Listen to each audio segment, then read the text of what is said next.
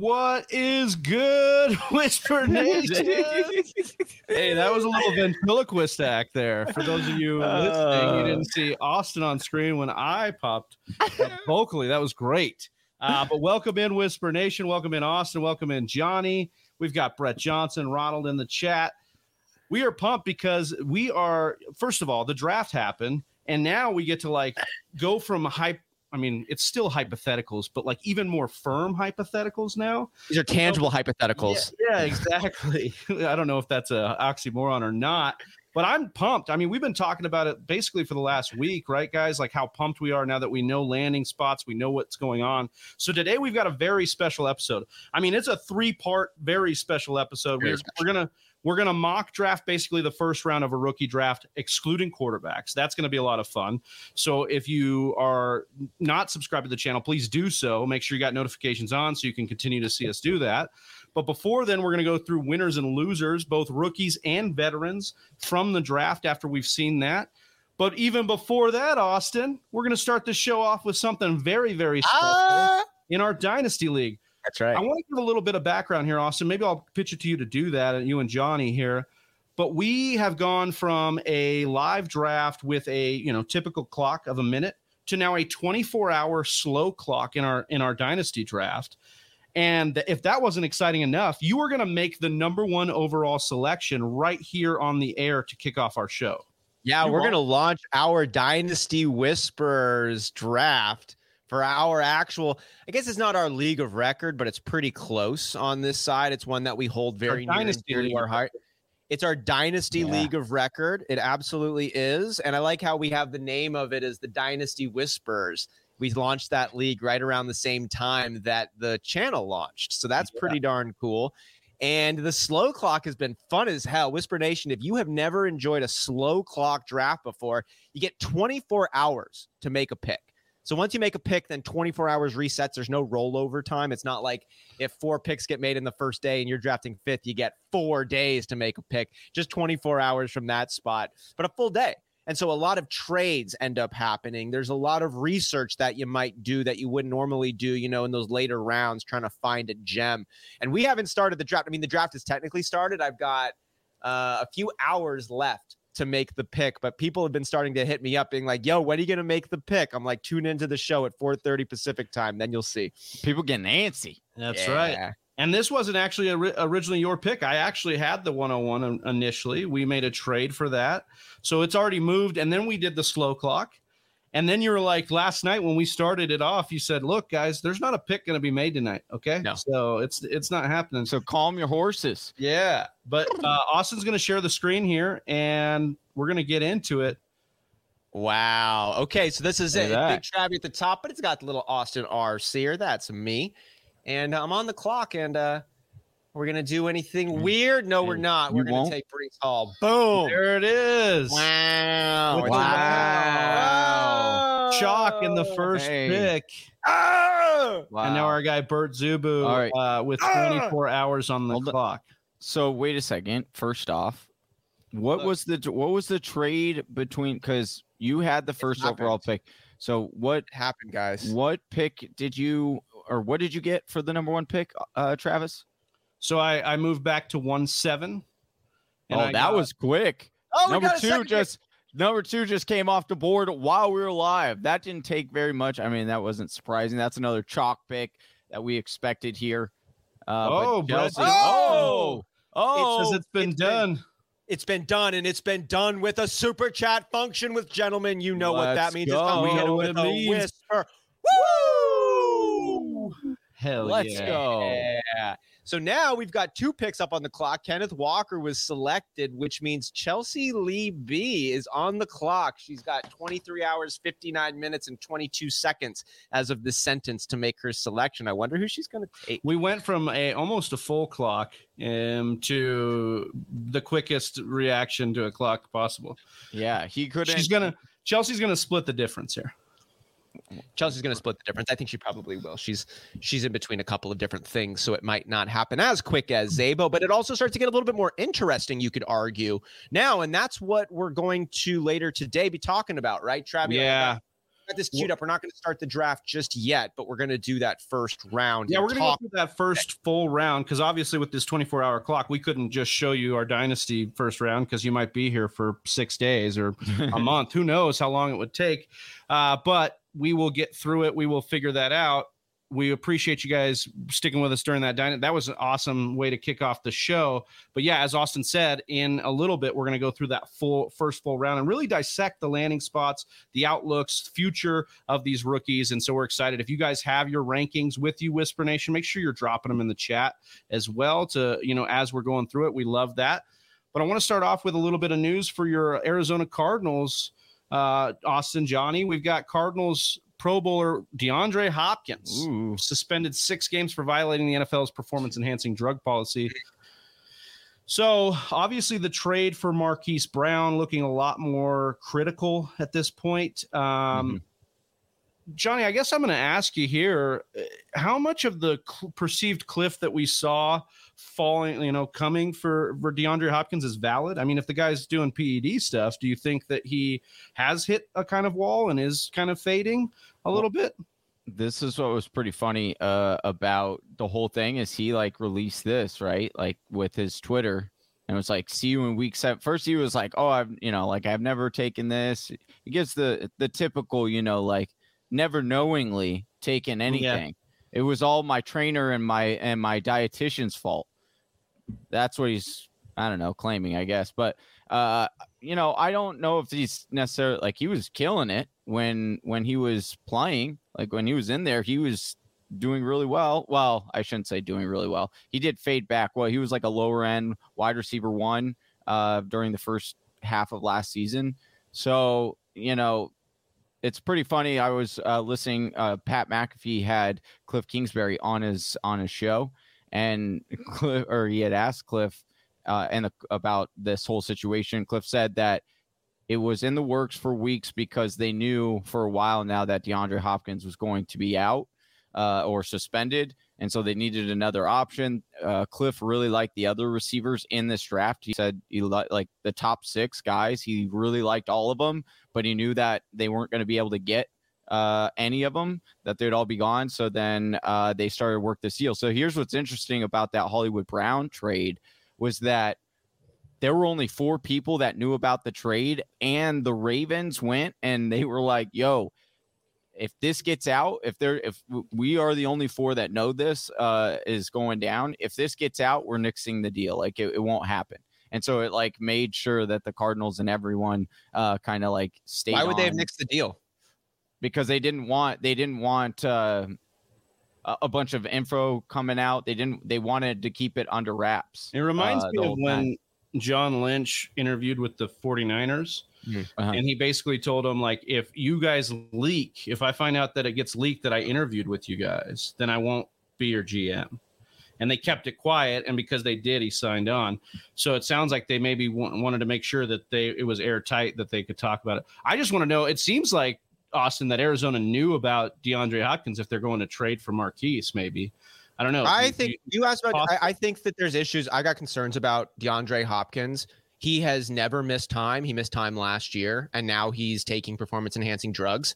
I don't think you all of a sudden start missing time and then start taking Ill- illegal substances to alter your body unless your body is starting to change in a direction you don't want it to and but having Austin, him he didn't know that was year. getting into his yeah, body. Dude, he didn't. He unknowingly took that. Well, yeah, that's even was, more concerning because then he was taking he was taking performance enhancing drugs and he still got hurt. And you know those things are really good for recovery. also, his his body's and his body's breaking down. Then I'm concerned by it. Um, it's just at that point he's got. I'm I'm a little bit concerned, to be honest. We haven't so Austin Johnny right now. Marquise Brown is going at the beginning of the eighth round via Fantasy Calculator ADP. Uh, this is a PPR 12 team league. Eighth round. I think that's kind of a steal. Obviously, that's going to go up with the six game suspension as that trickles in. Mm-hmm. Where what do you see as Marquise Brown's ceiling this year? I mean, with that shower narrative, he's got to be somebody that's like, you know, I see him breaking 1,200 yards, no problem. I think that that's well within his wheelhouse, considering they had 1,400 yards together in college at Oklahoma. the lack of viable weapons surrounding Marquise Brown now. Like we've liked a lot of these weapons, but we haven't loved them. AJ Green is a fine fill in, but if you've really got to rely on him, I'm getting a little concerned by that. Uh, we like Rondale Moore. He's he brings some excitement to the table. I just don't think he's going to get a lot of action. I think uh, Hollywood Brown is going to be leaned on a lot by this Cardinals offense, which I think should bode well given the shower narrative as you brought up already, and what I say is it wouldn't be unfair to call last year's season for Hollywood Brown a bit of a breakout year. He looked good. He showed some of that potential that you he drafted him hot. in the beginning. Yeah, yeah, he started off hot and you know, a couple of drops away from having even more yards on the season. And I, I hope that he's worked a little bit on those. And if he did, I, I think he's got a really good, solid wide receiver one year ahead. Johnny, he's been that for Baltimore. And now mm-hmm. with Hopkins out six games, I mean, he's not a guy that we smirk at, you know, getting 25% of the target market share. He did that in Baltimore. Obviously, different offense, you know, but you think that is within his wheelhouse, you know, too, like 25% of the of the target market share in Arizona, or you think too many mouths? Uh, I think that's definitely doable, especially with Hopkins out in the first half of the the season. Uh, they're going to need to use him in order to. Uh, I mean, look at our division. You still have, you know, quite. Even though Seattle could take a step back, 49ers maybe, you know, but you still have the Rams. They have a good defense, things like that. So I do still think that uh, you can get that ceiling. There are a lot of weapons that will be used, but this gives a little bit more stability. I think, if anything, it gives more stability to uh, to Kyler, right? Uh, and knowing that now he's got another wide receiver that he can rely on outside of Hopkins, uh, and then again they they resigned Ertz as well. So I do think that uh, his ADP will clearly come up. I think you'll probably end up getting him you know, fourth or fifth round is probably where his, you know, ADP would probably settle. I don't know if I'd go any higher than that just because then you're starting to get into like, all right, well, now you need that production to definitely last the whole entire year. Not saying it can't, but, you know, a big part of why he would be moving up so much is because Hopkins is out those those six, seven games. Ronald coming in. Brown would be a good value if everyone wasn't raising him because of this. Yeah, we'll see where he ends up settling in ADP wise right now in the eighth round. All right, uh, moving on here. We have free agent running back. We just wanted to touch in on some of these notes uh, here. Free agent running back Melvin Gordon is finalizing a deal to return to Denver. Uh, Gordon had over a thousand scrimmage yards in both season with Denver and now returns with Russell Wilson at QB. Austin, I'll, I'll pitch it to you because in our Dynasty Whispers League, you have Javonte Williams, mm-hmm. and Javonte Williams truthers were, you know, ecstatic at the thought of Melvin Gordon leaving, but now he will return. Right. And so, where do we land on our Javonte Williams outlook for 2022? You know, Javonte Williams still finished as a pretty decent RB2 at the end of the year. I think he was around like 18, 19, something like that. And we had predicted at the top of the year he'd be that 1B, maybe two option behind Melvin Gordon with more work as the season progressed. Melvin Gordon ended up holding on to more snap shares and more opportunity than we expected him to do. But even still, Melvin Gordon and Javonte Williams both finished as RB2s. This offense, I believe, improves with Russell Wilson behind center, with Josh McDaniels getting involved.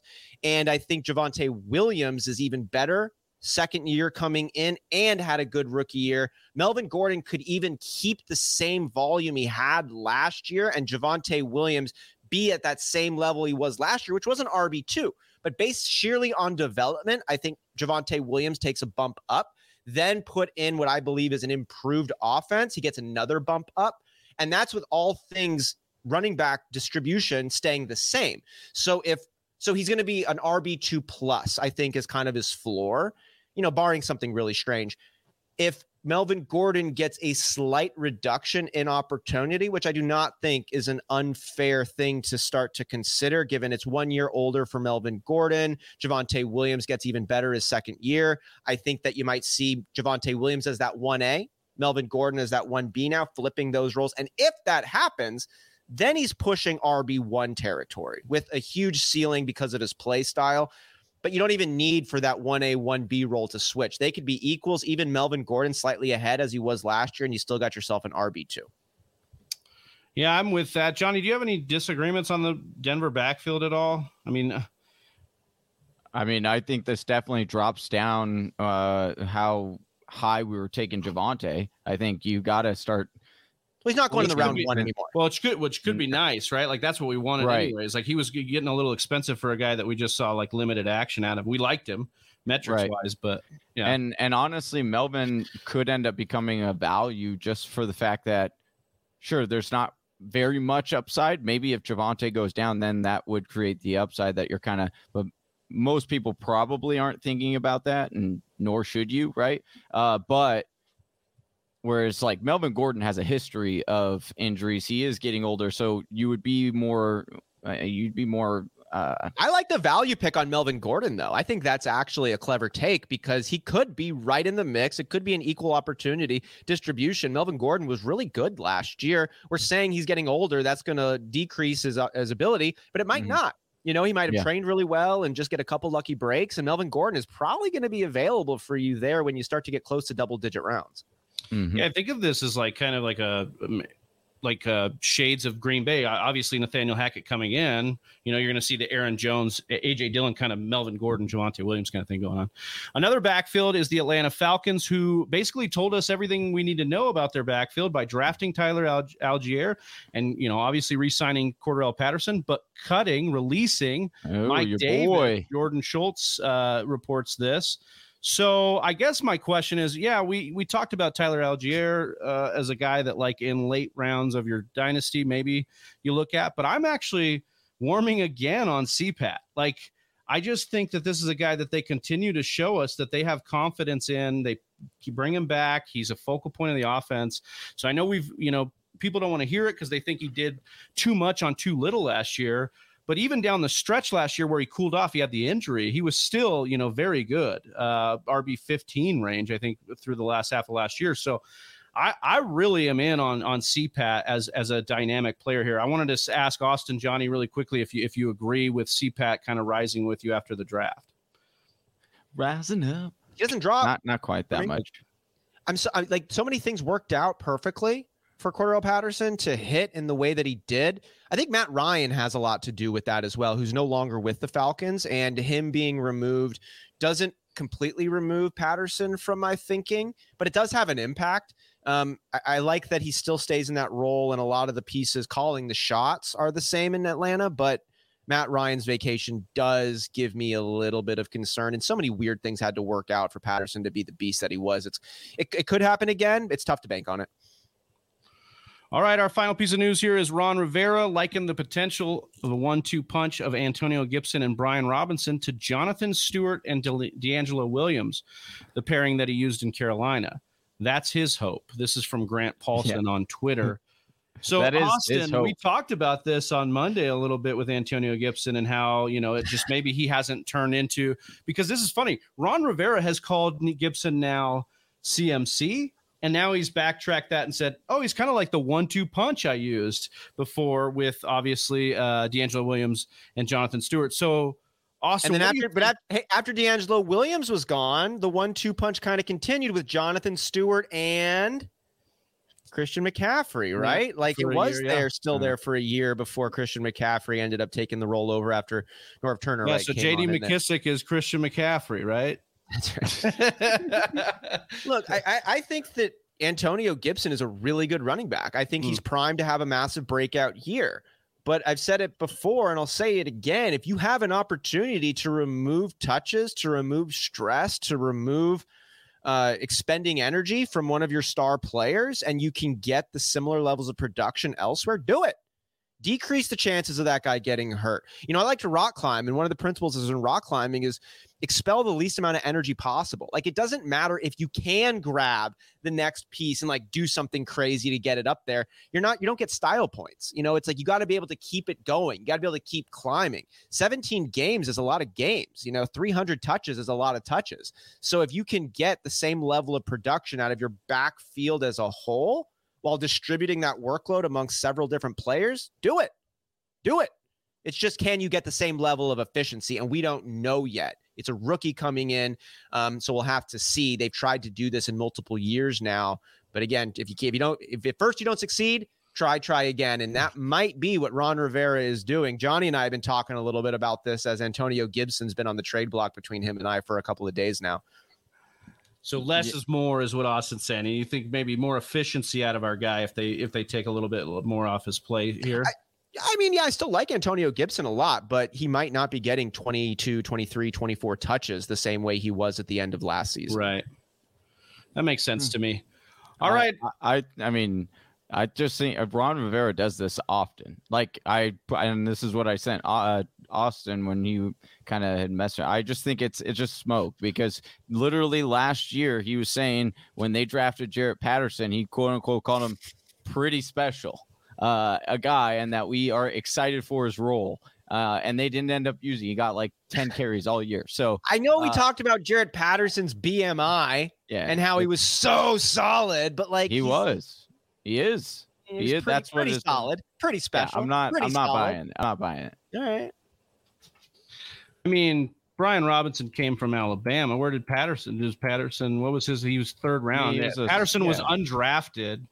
That's five yeah. six one ninety five, and we're talking about right. Brian Robinson six two two twenty four, drafted on the third day of the NFL okay. draft. Yes, with a okay. speed score in the eighty fifth percentile. So for me, a lot more uh, there's a lot more fire where this smoke is johnny okay. in my opinion because brian robinson actually has some has some you know juice to him how you didn't even know who this cat was until you literally just looked him up and you're and like, oh, his opinion oh, changed the new information. Please no, don't, please no, don't, please like, don't disrespect me like that. Hold on, please no, don't. No, no. you're your opinion not changed hold on, hold on. But are you trying to say that you would acquire all this new information? I know who Brian Robinson is, dude. You're not the only guy who knows who Brian Robinson is. Okay, I didn't say I was the only guy that knew who Brian. No, but you said I didn't know. Second of all, I was not saying that Patterson and this guy are the exact same. What I was saying is that we have a history, and you even brought it up in the beginning when you said, "Oh, this is the same guy who's saying that CMC eh, or that Gibson is CMC." We obviously, if you keep saying that these players are the X, Y, and Z, and they're not actually panning out to be that way, well, guess what? If it looks like a duck, quacks like a duck, exo facto, connect the damn dots. So it doesn't. so wait, Brian Wilson, I, want to be like clear. a big ass duck. I want to. I want to. Yeah, Brian that's Robinson. exactly what he is. But because guess I what? Be clear. I want to be clear. Yes. Your argument is Very because clear. Brian Robinson or because uh, Ryan or Ron Rivera has said that Antonio Gibson is CMC and it hasn't panned out, we should believe that not believe in Brian Robinson this year? No, no. What I'm saying is that just because he comes out and says, "Hey, I would compare these two to Stewart and Jonathan or or and and uh, uh, DMC, right?" Or I'm going to compare this player to CMC, or I'm going to say that this kid that I just drafted was pretty special, or I just drafted this last cat and now I'm calling him a one two punch. None of that has ever panned out to what he was saying. So, therefore, yes, now I am saying that are we going to take this seriously? No. Do I do I really think that they are going Brian to Wilson use them? Seriously. I think Brian Wilson's a Rob, Robinson. Brian Robinson. Yeah. Yeah. I think Brian I, Robinson's a good looking running back. Coming out, I, a big boy. He's decent in between the tackles. He's got an aggressive he play He's a big boy. That's it. He's a big boy. With the, he's a big boy with like with a he runs a four, four five. Yeah, he runs a four five forty with a hundred and six burst. Or who uh, doesn't run a four five forty as a running back other than Spiller? Maybe Jaret Patterson. No, I think Jared. Yeah. I think he, oh, he actually ran faster. Well, no. well, what did Jared? Either Patterson? way, my my point is is that I think they've wanted Gibson to be this guy, and he can't do it. Hence why they went and got McKissic. Hence why last year he was graded as PFF's 50th best running back. Now again, we can talk about the shin. We can talk about that all we want. But it looks like to me, Washington's like not confident in Gibson being the sole workhorse back. And that's fine. You can hit me back with, well, nobody's a workhorse back. But that's what was so enticing about Gibson in the first place was that he was a converted wide receiver they were going to make, and he, they don't even give him passing game work. So I'm just a little bit off on on Gibson, and I want to be on him. I love I, him. I love Gibson. I, I, think Gibson's awesome. I just think that Robinson could actually be a piece. I think I think they might have wanted. Jer- I was talking about this right to start off the show when you when it's if at first you fail, try, try again. And Jaret Patterson was not the answer. It doesn't mean that they weren't looking for an answer. They were. It just wasn't him. So now they kept they they went off and spent real draft capital on a running back. Why are you going to go and spend legit draft capital on a piece you have no intention of using? All of his metrics look good. The role on the offense makes sense. This placement and Rivera's history in not last year, but in previous years would lead you to not be completely shocked if it did get a 60 40 split moving forward this year. Like, yeah. And I, and I just think again the what they've done in the offseason just does detriments to the the off like the idea that any one guy I actually am not 100% with you Austin that Brian Robinson could be a dude uh, minus an injury to our guy Gibson but even then McKissic would still eat into the passing game work they love McKissic I think this is just a a committee, and it's unfortunate, uh, but that's where we're going with a lot of these. Gotta say what else up to Freak Stop. Yeah, he says here. got in here just in time to see the cat claws come out. Fantasy football, Jerry Springer. Austin, you are not the father. Thank yeah, Jesus. Right. Thank Jesus. That kid looked nothing like me. I tried to tell you the whole time. Well, if Austin wins at not being the father, we've got to talk about some other winners and losers from the 2022 NFL draft. While you're playing, can I just say, I'm just actually so happy. Austin rocking the slanted eyes of James Franco today. I'm not high at all Whoa. right now. So this is hmm. like, it's just nice yeah. to know that, like, sometimes I just might have slanted eyes. Sometimes you just seem like you're happy and high. Sometimes I might just be, sometimes I am high, but I'm not right now. Well, we're going to talk about some winners and losers. We're going to, I wish there was a better word for this, but we're going to talk some losers first. Johnny, I wanted to ask you to start us off here uh, with your rookie and veteran losers, but uh, first with your rookie loser.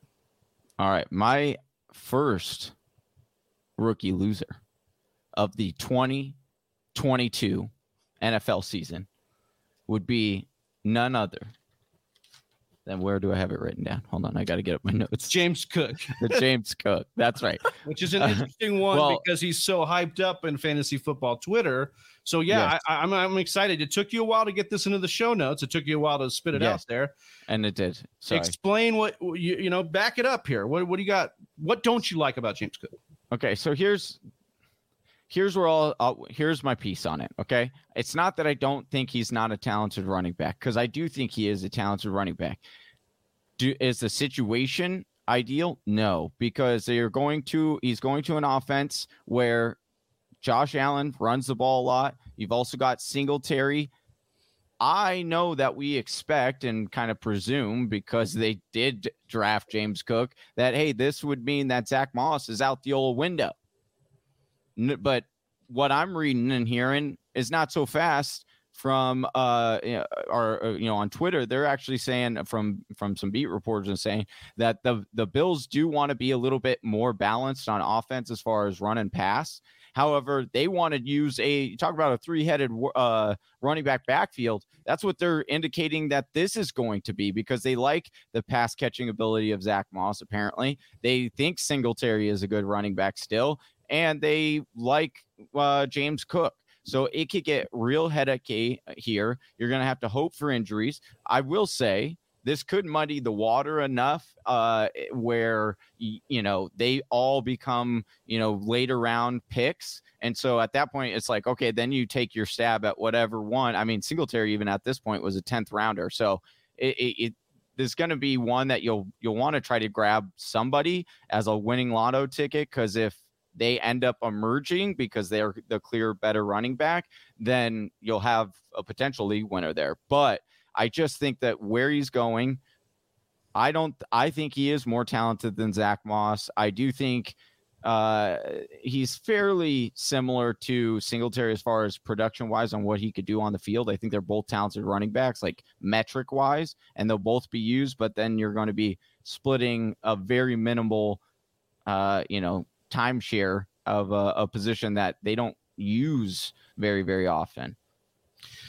Yeah, it's it's it's kind of a conflicting deal, Austin, with James Cook because he's so dynamic when we look at the tape and we look at him as a pass catcher. But again, mm-hmm. as to uh, Johnny's point, he's not like they don't use that role too much. We've heard them say they want to move to a more conservative approach, save Josh Allen. My one caveat here is Buffalo passes so much. Right.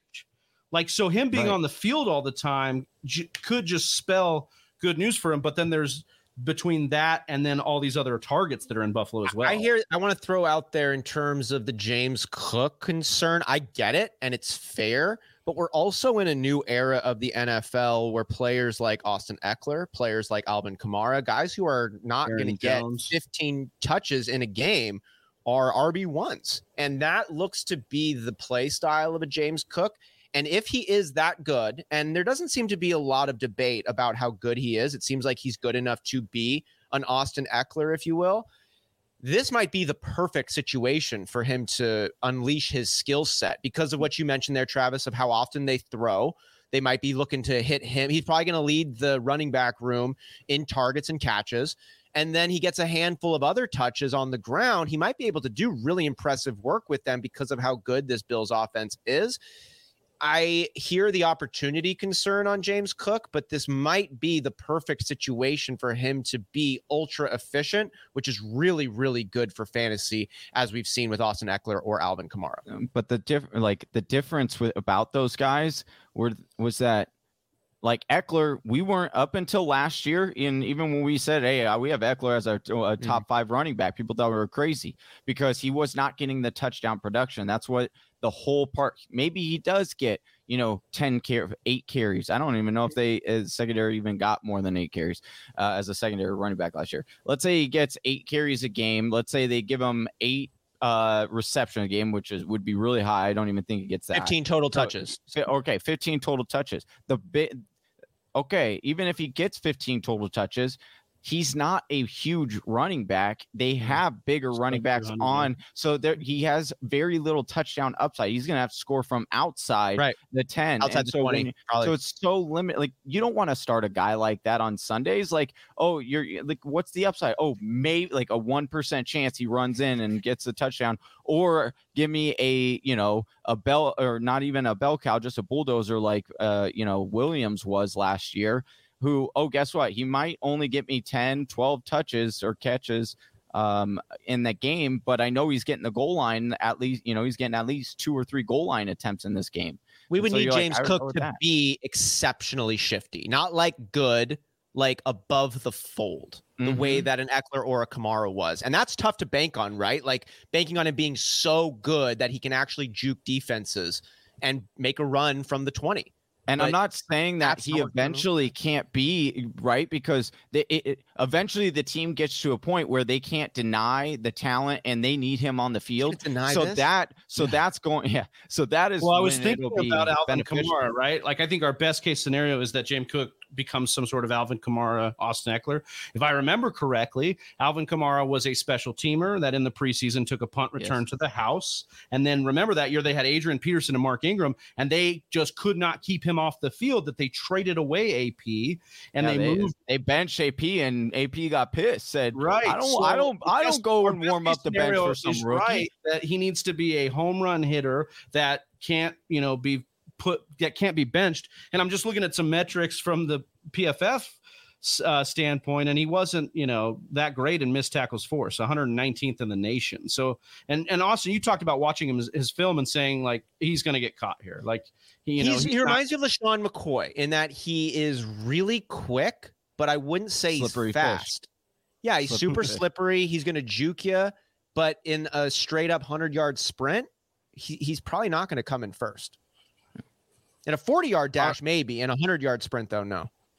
So, in, in the theme of continuing to break our hearts, Austin, you're going to pick your rookie loser here. And I just yeah. feel like we're all just going to hurt each other's feelings by picking these rookie losers. So, uh, you you picked Rachaad White, Austin. Yeah, uh, I did.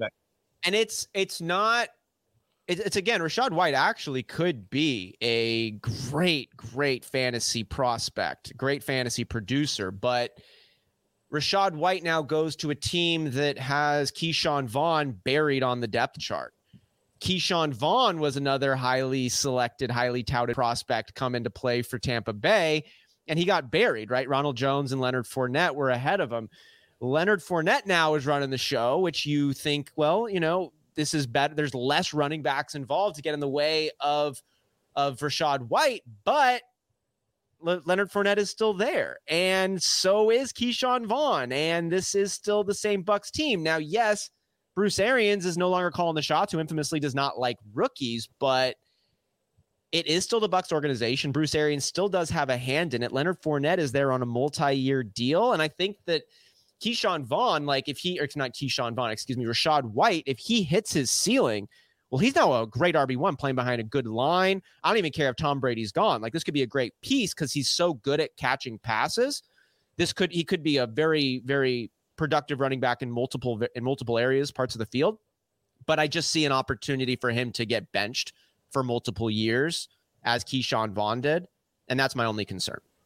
I think it's more likely that mm. Ke'Shawn Vaughn is done done, and Rachaad White steps in as the number two behind Leonard Fournette. But I'm I would have liked it more if he went to like Atlanta.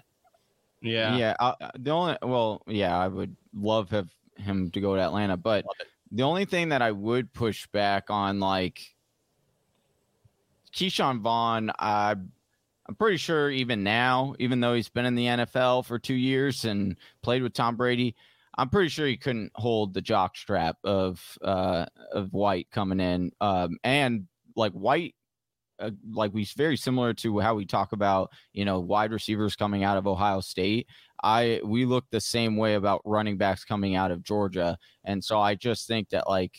But to your point, right? Like he's a loser in the fact that initially, at least for this year, he's not going to get or shouldn't get the immediate playing time over Uncle Lenny. But uh, he yeah. has one of the he might have the third highest ceiling of any running back outside of Walker and Hall, as far as mm-hmm. I'm concerned, simply because of his play style. And he's probably going to be the pass catching back for the Bucs this year. I think he jumps Giovani Bernard. Mm-hmm. And then mm-hmm. if anything happens to Leonard Fournette, you might have like a crazy good running back that plays behind Tom Brady. Highest ceiling. Oh, so. Yeah. I mean Freak Stopper asking yeah. if he's hung. Yeah. I have no idea, but uh, I'm sure you can figure no. that out online. Just go to the Reddit. Huge jockstrap. Um, I, oh, yeah, I mean, we'll get more uh, Rachaad White potentially uh, in the draft that we do here, the the first round here. But I mean, there are some things to like. Obviously, the metrics and the comps. But then, of course, you know, after Brady's gone, if it's next year and he goes to some other team, or if he retires, what happens then? And then you're just kind of left wondering. You know, this team just dies, dude. It just disappears yeah, off the face of the just sell the team off. Um, I think the Bucs would be all right with Arians in there. I think they'll figure out a, something else to do. Well, that's wait, wait. The, the other thing I think that White has going for him is that BA is in the front office now. Drafted David David Johnson, who has been a comp to Rachaad White, and he drafted yeah. Rachaad White here. So there's some things to like there. There's some connections you can, you know, pull out of thin air. Um, my rookie loser here is Garrett Wilson. Look, um, I was not as on Garrett Wilson in the pre-draft process. Johnny actually helped me kind of look, uh, take a deeper look into Garrett Wilson. Love the comps, love the metrics, love what he was able to do at Ohio State. Love that he went to Ohio State. You know, you could argue that maybe he's one of the better prospects in the draft. I just can't wrap my head around how this is a good thing that he went to the Jets.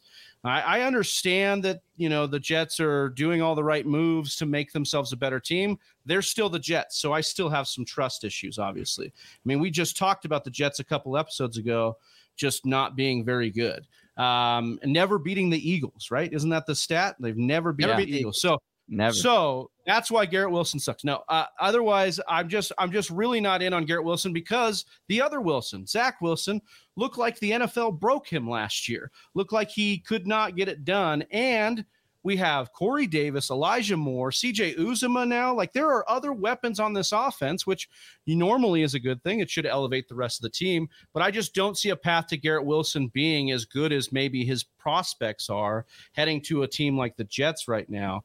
Low volume um, and, and just a maybe a maybe a bad quarterback. And then so you say, oh, well, maybe they'll move off of Zach Wilson. Well, if they do, then you run the gambit of another bad young quarterback. So I just I, am a little bit Mike F. frustrated White, with, huh? Mike F. and well, White. Yeah, exactly. That's who they need to go to. Dude, they and resigned him. Hey, we'll they did. 50, they did. We'll get 15 targets to Michael Carter or Breece Hall. So, or actually Breece Hall. So here's the thing. Uh, What's up, Corey? Zach Zach Wilson did produce last year for uh, Elijah Mitchell. So we Elijah know Moore. that he or Elijah Moore, sorry. Yeah. Uh, so we do know that he can at least somewhat, um, and he's got a big cannon, and they're really putting offensive weapons around him through but the. Does draft, he have a big right? jock strap? I mean, huge ass. You'd have, to, you'd have to have probably ask his mom because she's probably Whoa. the only one that she's probably the only one that's seen it, dude. He's, uh, he's she's probably the only one that's seen it, dude. Mormon, Mormon not talking about the conversation we were having yesterday during the show notes, okay? But what I, I do think that uh, you're just talking about talent here. Talk about talent and and just what the Jets would like to do. This I, I think Wilson just pairs so nicely with that. Yeah, and just come on board, dude. Just come on. I do. Travis, you are one hundred percent right in how much trauma and concern the Jets have brought from their entire yeah. organizational existence. But you got to look at what is actually happening right now and they're making good moves. Even Dude, if I agree. Zach Wilson doesn't pan out, even if he is the not the answer, and in fact a problem at quarterback, they are doing really nice things on the defensive side of the football and everywhere else on offense, from the line to taking Breece Hall to picking up Garrett hmm. Wilson to having Elijah Moore. As we liked him as the number one, we yeah. love him as the number two. Michael Carter Jr. We liked him as the number one running back. We yeah. like, I mean, now is the does the the fill in the number two like yeah, it wasn't just like, hey, hey, Travis, like you say, dude. I wish we could just mathematically. I just wish we could mathematically equate it to like what we need Zach Wilson's step forward to be in order to support Elijah yeah. Moore, Corey Davis, Garrett Wilson, no, and not, no, and we're talking and we're talking Breece Hall's like pass catching as well. Like that's another Byron Buxton, thing. dude. No, hold on, Braxton hold Braxton. oh, dude, our boy Braxton. Braxos, dude. Brax- well, I forgot about like Braxos, dude. No, Braxos. yeah, I that's, hey. I just have some trepidation for okay. For sure I with our guy Garrett. Wilson. I do understand, but you can't. Don't look at it in the sense of like, how is he going to be? Because he's not going to support all those guys. Nobody can. Hell, Peyton Manning couldn't probably even support all of those, you know, weapons that he, that the Jets are just compiling over there uh, because they're just so good at it. Uh, but what I will say is that he can support one to two of those guys even if he takes a minimal step forward because of the uh, talent that they have put around him, like on the defense, on that offensive line. And so I do think that they'll be in a little bit more scoring position. And so therefore it'll allow for two of those guys uh, to be, you know, I'm not saying they're going to be wide receiver ones, but I do think that they'll have a couple wide receiver one weeks uh, if you're plugging them, and then uh, on good matchups, and then I think they'll be a, a solid low end wide receiver two on most weeks. Definitely rosterable. Yes, more, more yeah. above that. I got to throw out there my vet loser. I mean, vet. He's not a rookie, so he qualifies as a vet. Staying yeah. on theme here with the Jets, Michael Carter Jr is my oh, veteran yep. loser on this wow. one. and I'm talking just from a Pour fantasy standpoint. Just from a fantasy standpoint, I think this is a really good move for the Jets overall. And I think that Michael Carter Jr. is going to be a really effective contributor for that Jets offense. But taking Breece Hall, who's being comped to Jonathan Taylor, who can do it all, ah, you're not going to be leaning on Michael Carter in the same way. And that's just not good for fantasy production. Really, no matter how you try to splice it, it's it's it's it's not going to be as good for Michael Carter as it would have been had they not taken the best halfback available in this NFL draft. Yeah, I mean, it just had to be a bad. he, like he goes out there, balls out with the shit at quarterback. You know, the basically the shit of the offense, and gets. They're basically like they trade up for our guy Breece Hall. They say we we don't like you that much. We're going to give up picks to go get somebody I'm, I'm that's better. I'm to I'm going to do a contrarian pick. I actually I I went for dynasty. I think you're absolutely right. Obviously, Hall is the guy that you want. But just knowing the system again, right? Like knowing what we know about what happens in football and the Kyle Shanahan thing, I think Carter actually becomes a winner as far as redraft goes because he is now going to fall way back in drafts and because people are going to be taking Hall because rightfully so, right? But mm. we do know that unfortunately the system isn't really conducive to, especially the lead running back, uh, because it's a long season and it's uh, very violent. And so Carter actually might, because he is good, right? He can produce. He actually might be in uh, redraft leagues the better value uh, long term. Yeah, I like think that's a winner. I think yeah. that's a winner for those who draft Michael Carter, not Michael Carter is a winner. There's no scenario in which right. both are healthy where Michael Carter scores well, more points. I mean, hey, one might say, hey, it might, hey, the, hey, it's, it, I, one I might think Johnny Hicks say, and that's, yeah, and that's exactly. I, I, totally, I get it, dude. Uh, first, for what is it? The, the morning worm, uh, first bird gets the worm, but listen, the second mouse in this offense gets the cheese, baby. Look, listen, uh, man. The second mouse takes it to the house. yeah, that's, dude. That's that's right, baby. Fool me once, shame on hey. you. Fool me twice. Can't get fooled again. again. Hey, I told you. Rashad Penny wasn't going to fool the Seattle Seahawks again. Ooh. Apparently, or did they fool they us? Went, they went and drafted Oh. Kenneth Walker. So for me, Rashad Penny is my veteran loser. Imagine being Mm. Rashad Penny, finishing the last six weeks as the RB one in fantasy, watching your team ship off Russell Wilson, uh, get you Drew Lock, and then draft your replacement in Kenneth Walker on day two. Uh, I just think there's not much you can spin here that's really good for Rashad Penny. I think he came out of the draft a loser. Johnny, what about you, veteran loser here? Uh, All right. Well, uh, my veteran loser would be Austin Ekeler. I know we haven't brought it up yet, uh, but I will. Listen, I was wrong. Spiller, Spiller, Spiller was not the number one running back off the board, but he did go to where I said he would probably be the best at, and that was the LA Chargers. And now Austin Ekeler has been put on notice. I love the guy. I hope he comes on our show. By the way, if you're watching this, Austin Ekeler, please come on our show. I love you, man. But what I will say is this coaching staff is now drafted. They have not uh the the previous running backs on the roster were none of this coaching regime uh what they had drafted. Uh, and so they they get this draft capital with with Spiller, right? They are going. They want to ground and pound. You look at that defense. They are going to want to uh, control the clock. And how do you do that? You clock suck. And how do you do that? You turn around and hand the ball off to to Spiller because this guy will grind forward three, four, five yards every handoff, and then all of a sudden he'll break one. He'll get and he'll he'll show you that giddy up. And so for me, unfortunately, Spiller or Ekeler, he wouldn't. He was still a top ten running back for me. Uh, you know, before this situation, but knowing knowing what I know about Spiller, and knowing what how they're going to probably use these two, it probably limits Ekeler's touchdown upside as well. Uh, so yeah, that's why I'm I'm Freak doing Stop, that. we're still still giving you some uh some hard, a hard time. You Spiller number one. Yeah, I don't know if I can. I've been on a roller coaster of emotions. I've been texting these guys all day that I'm in on Spiller. I'm out on Spiller. Um, I just don't know if I can get past what he looked like on tape and the pro day where he just looks slower. Um, and then you you factor in the Chargers and what they were what they've done historically in drafting these like day three guys. So uh, for me, I, I I don't know. I think Ekeler's too good to pass up under contract. I think uh, barring an injury and then him being better than what he's shown, in my opinion. I mean, how much Uh, left? Uh, Ekeler can't have more than two years left on his contract, right? Or did he re I up thought he- last I thought he got a extension, right? Did he get but- paid last year? I'm gonna. I'm I'm gonna. not see, sure. I'm gonna look. Yeah, you have I'm gonna look look up. people get Ekeler's paid contract. here, is this a little bit of news? Deebo finished having Antonio Brown moment following the 49ers again? That's some breaking Yeah, news. that that came Hey. this morning. That came out this morning. And that was after the draft. He said he was he was digging in as uh, wanting the trade. So now he's following him again. Soon he'll have his pictures back up. Emotions are Next- crazy, man. Next, he'll be like having photos with him and John Lynch, and They're so and, uh, fluid. Yeah, right. It's so crazy. Uh, All right, we're gonna get on to the. We did the vets, right? Or we did the losers, right? So we can get on to our winners. winners! pos- the positive winners. stuff. Yeah. Austin, kick us off with some winners here, brother.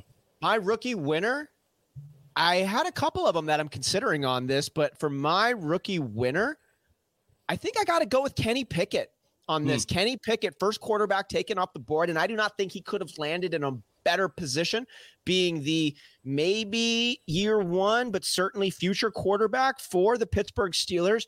Mike Tomlin has shown an ability to develop talent. He shows an ability to coach holistically to be able to impact all of the variables required to bring someone up, whether it's Diontae Johnson coming in and being a legit wide receiver one, um, picking up Najee Harris to cover up the slack Big Ben was going to create with his noodle arm last year and still make the playoffs. I mean, hell, they've won games with Mason Rudolph.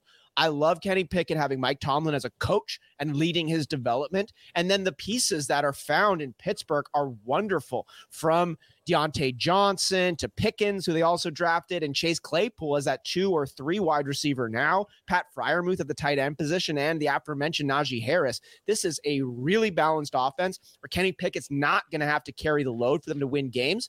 that defense is good and it's always good because it's a well run organization. It's a well coached team. The fact that they went out and got Kenny Pickett says enough to me that he's got enough cooking that they can do something with it to take him as the number one quarterback off the board. So, any concerns about the talent? I am leaving those at the door because the Steelers, it was good enough for the Steelers, good enough for me. And I think he walks into a phenomenal situation. And so, Big Travie, my rookie winner is going to be Kenny Pickett. I love this pick. I, I had him as mine as well, so I won't elaborate too much more on it. I just think, no, yeah, I yeah, did. You can look yeah. at the um, Every, everyone, did, yeah. Austin. So Kenny Oh. Kenny Pickett is a great a great fit. Like uh, Austin laid it out perfectly, and I think the last thing I'll say is we're going to know very quickly about Kenny Pickett. His evaluation isn't going to take long because of all the pieces around him. So I think Pittsburgh set themselves up in a in a really good way here to go and take him and and move forward with that. Johnny, what about you for a veteran winner here? I, I see you put Hollywood Brown down. You're you're doubling down. We talked a little bit about Hollywood Brown here, so quickly, just why he's such a winner for you. Uh, Hollywood is a winner for me because obviously Hopkins going out uh, for seven weeks. We talked about the shower narrative. Oh, Kyler and him are really like they're like best friends. Uh, now we'll see if Kyler ends up throwing him the ball, but uh, as of right now, and I do expect uh, Hollywood wants to uh, like he wants to show how good he can be, and so I do expect him to really that effort forward because he wants to get paid. And what a better situation for him, right? With that shower narrative going into a spot that's the the the air raid system. He can kind of play a lot of different positions, 1400 yards with him and Kyler together at Oklahoma. I mean, if he was able to do it with Lamar Jackson, I don't think we have any concerns about Brown's ability to do it with Kyler Murray. So let's fucking go. We should see Yeah. a ceiling that we haven't seen with with Marquise Brown if we have a better pass passer throwing him the ball, especially with the with the suspension as we talked about at the top. I'm going to stay with the Cardinals and say that James Conner. I mean, there may not be a better veteran winner than James Conner. Um, very minimal draft capital on RB here. Uh, I think very similar to Eno Benjamin's uh, draft capital.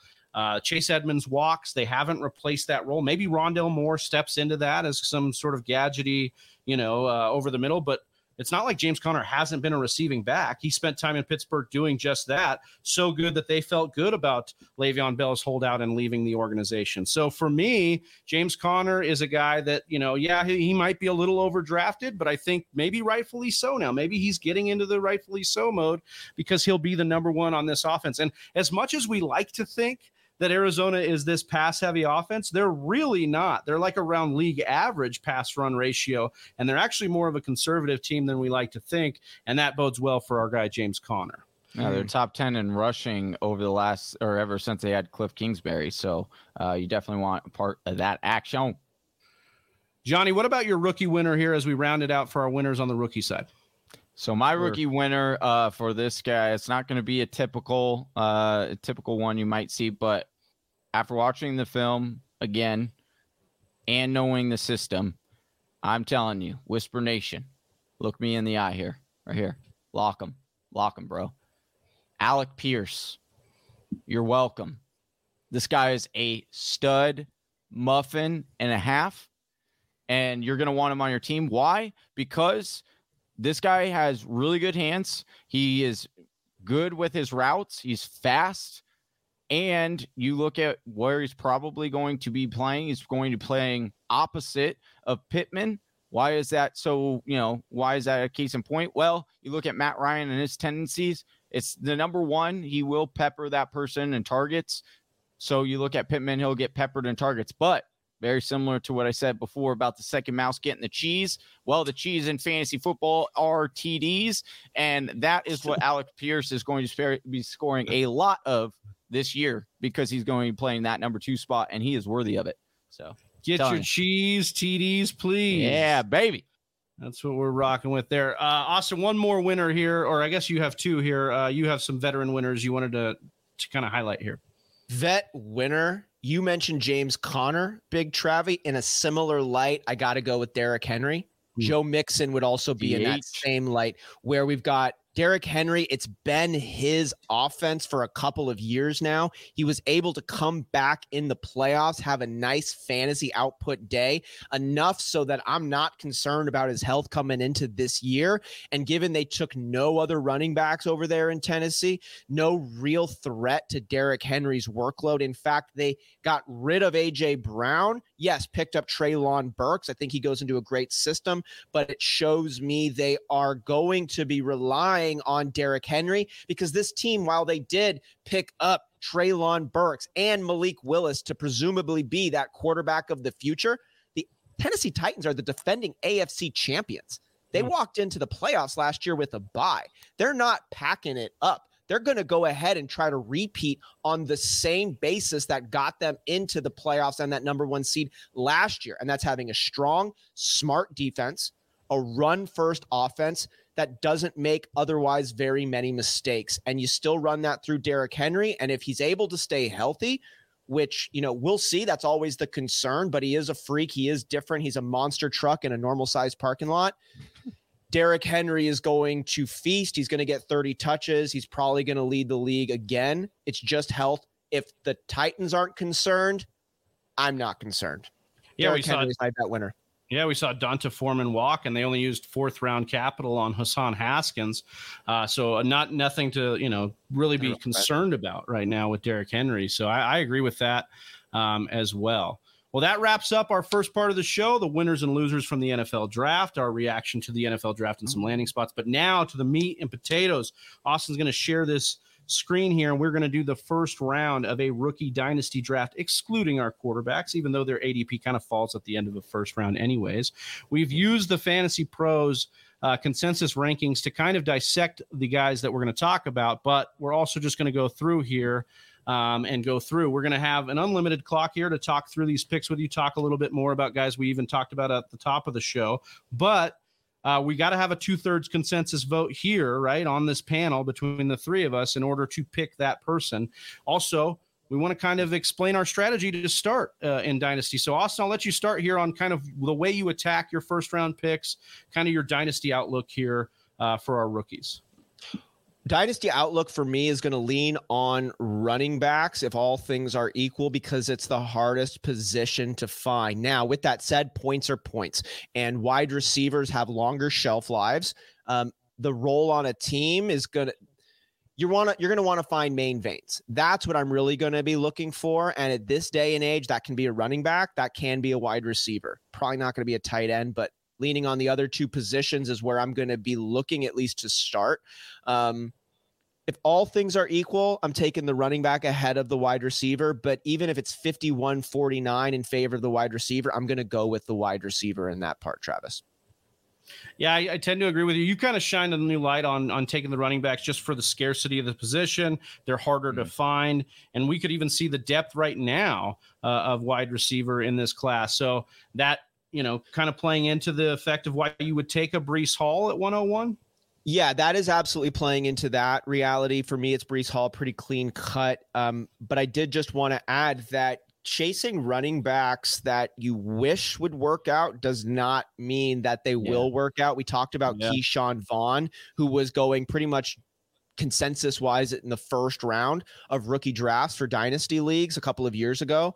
Um, Darrynton Evans was another name that comes to mind, who I ended up taking at the back of the first, a few picks early, but that was because I wanted to have the backup for Derrick Henry to try to grab that handcuff. Darrynton Evans played like I don't even know if he played 30 snaps and now he plays for another team. He's no longer with the Titans. Yeah. So you need to keep an eye out on what role that running back is coming into because it doesn't guarantee them any type of role at all. So, yeah, running backs are hard to find, and picking a running back doesn't mean you found one either. Well, we found Slim Reaper in the chat. Hey! Oh, strong. What's going on, Slim Reaper? Appreciate you joining.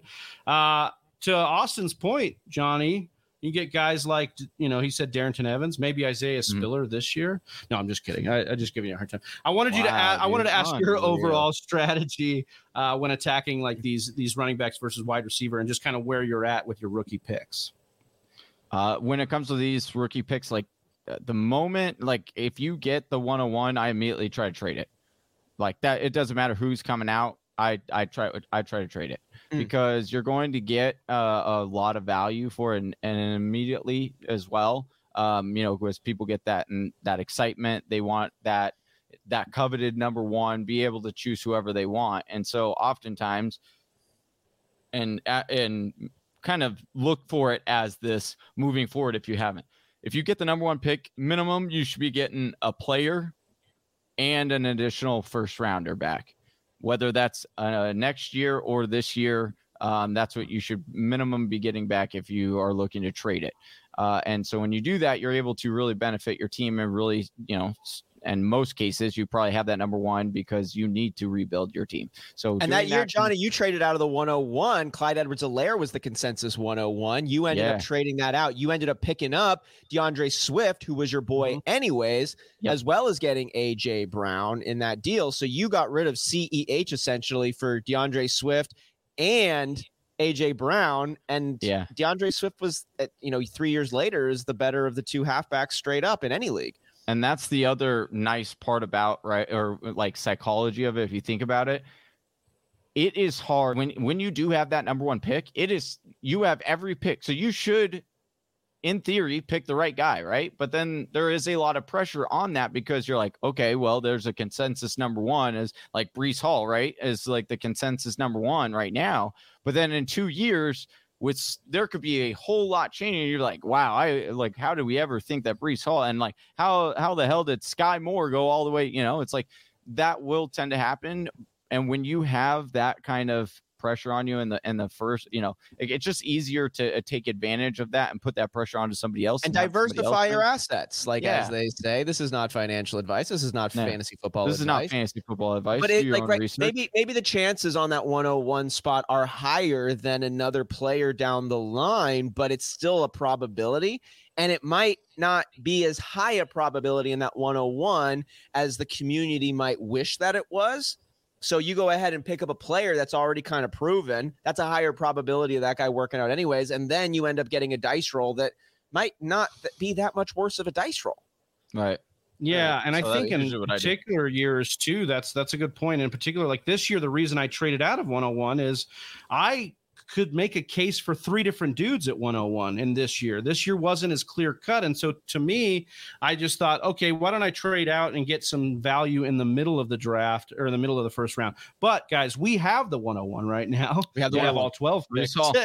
we have one 101 through, but uh, we're going Breece Hall here, right? I mean, what's what's yeah. bringing it home for us here, Austin, on Breece Hall?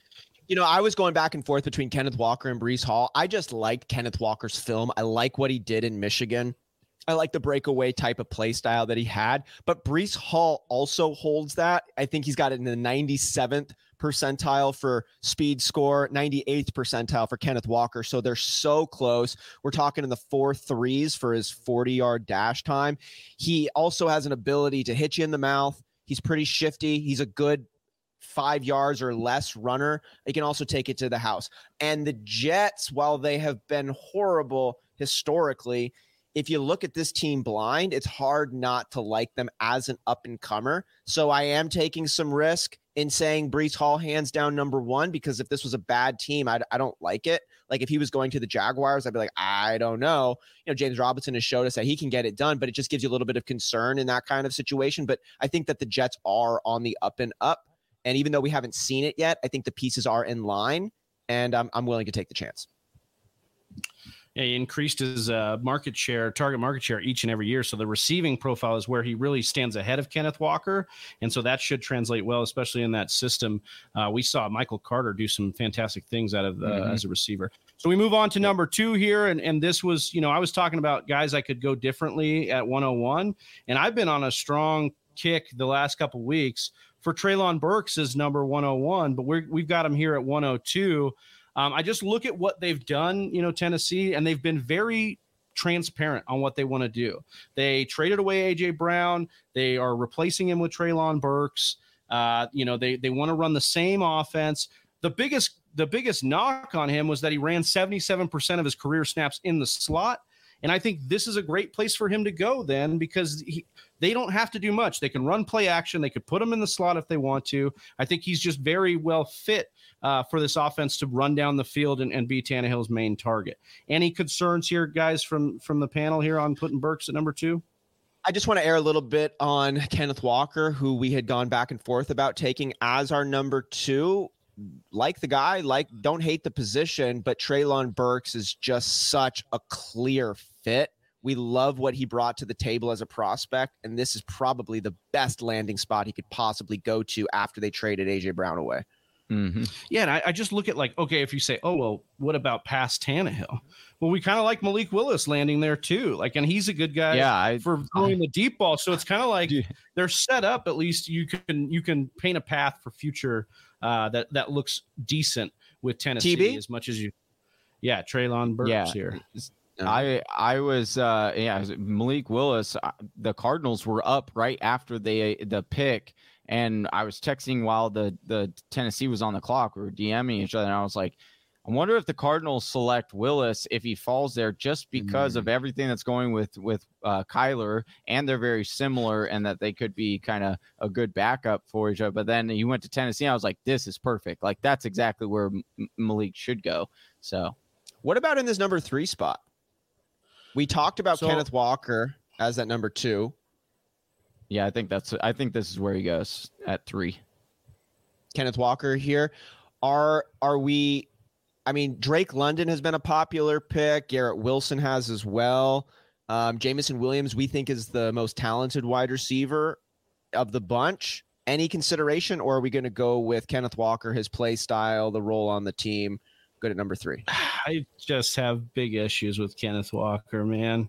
I love him. He's a pure. Well, you're dropping yeah, like no, I mean, no, we can do whatever, like we can do whatever we decide. It's it's a live show. No, no I'm I'm, I'm me, saying on your personal rankings, your your drop. You think yeah, I, I, I'm I'm, getting, I'm cooling on Kenneth Walker because mm. okay, the the best case scenario is that he just wasn't used as a receiver, but he's going to an offense that doesn't use their backs as, as a receiver a lot. Now, maybe that's Russell yeah. Wilson, maybe, but I it seems to be more Pete Carroll maybe going to the worst offense in the league, you know, just plays ran wise. I don't like what Seattle does. They're very slow.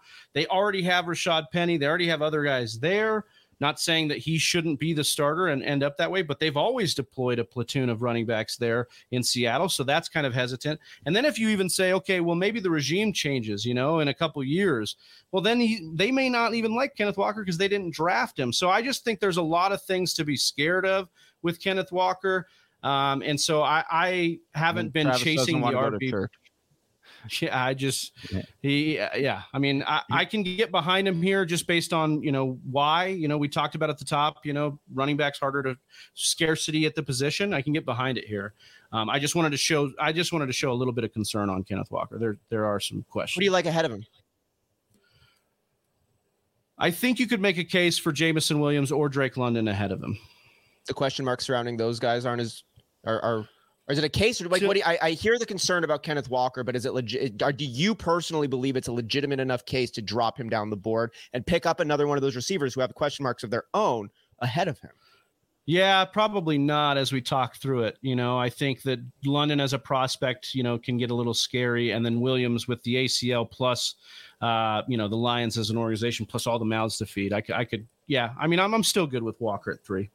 All right. I, I think you take him here because of the two things. Of one we know the system at least yeah i do agree with what travis is saying. It's slow it's not uh, it's not pretty it's not fun to watch. But we do know that they produce some pretty good running backs and it just so happens that if you had penny on your on your roster you probably won your championship. So there's that and then it's like penny is in front of him but penny's never been a source of health in his entire career. And let's say he does just so happen to stay healthy this year, but the Seahawks suck, which we all project that to happen. Pete Carroll gets canned then uh, that new coaching staff that comes in is not going to keep Penny. Like no one else likes Penny in this league except for Coach Pete Carroll. New staff comes but, in, they like Penny over Walker. They're like, "Hey, Walker's not our guy, man. Yeah, yeah, not, yeah right? Like, yeah, I hate Michigan. Like, Right, exactly. Uh, my dad, my dad went to uh, went to Michigan instead of Michigan State, so I don't ever have Michigan State people on my there's, roster. There's there's no. definitely question marks, right? It's not like a slam dunk, but there's question marks with everybody here. Ronald's feeling some question right. marks about the Jets, saying, "I mean, you betting the Jets can develop a star?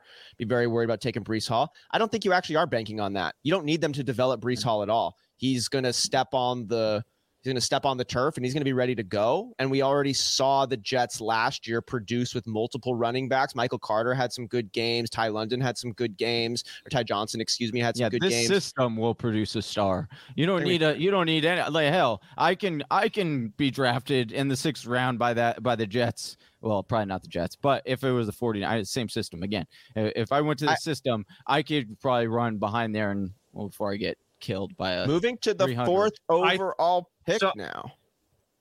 I just want to one more thing on the Kenneth Walker thing because I think it's important here because I think there's a Breece Hall tier, and then I think there's kind of everybody else. And maybe Walker's in his own tier before the rest of the guys. But in a class that we say that we like the receivers a bunch, like they're the deepest part of this draft, and we like receivers better in Dynasty, I'm just wondering when is the tier break in the first round for Walker. So that's all. I wanted to work through like devil's advocate on Walker here in this in this first round. I thought it added a little bit of value. But it, yeah, I think Austin, like moving on here into the fourth pick, like do we? I think we we all like Jameson Williams tape.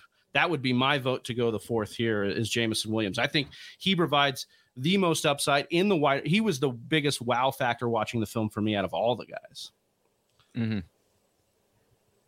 I think you take the best player available, especially in the first round. Yes, roster need is something you're going to think about, but this is dynasty. This is not redraft. And this guy's going to be with your team for a long time don't be drafting a wide receiver in this round to be a reliable playmaker for you at all. Like give give give your expectations a little bit of extra slack on this. And Jameson Williams, we think, is maybe even more talented than Burks. And the ACL tear is a concern. It happened this year, you know, back in January. Um, but there's a world where he's totally fine. Like there's a world where he steps on the field week one and has a full snap share let me let me ask you guys, and I, I'm legit asking this: Are there?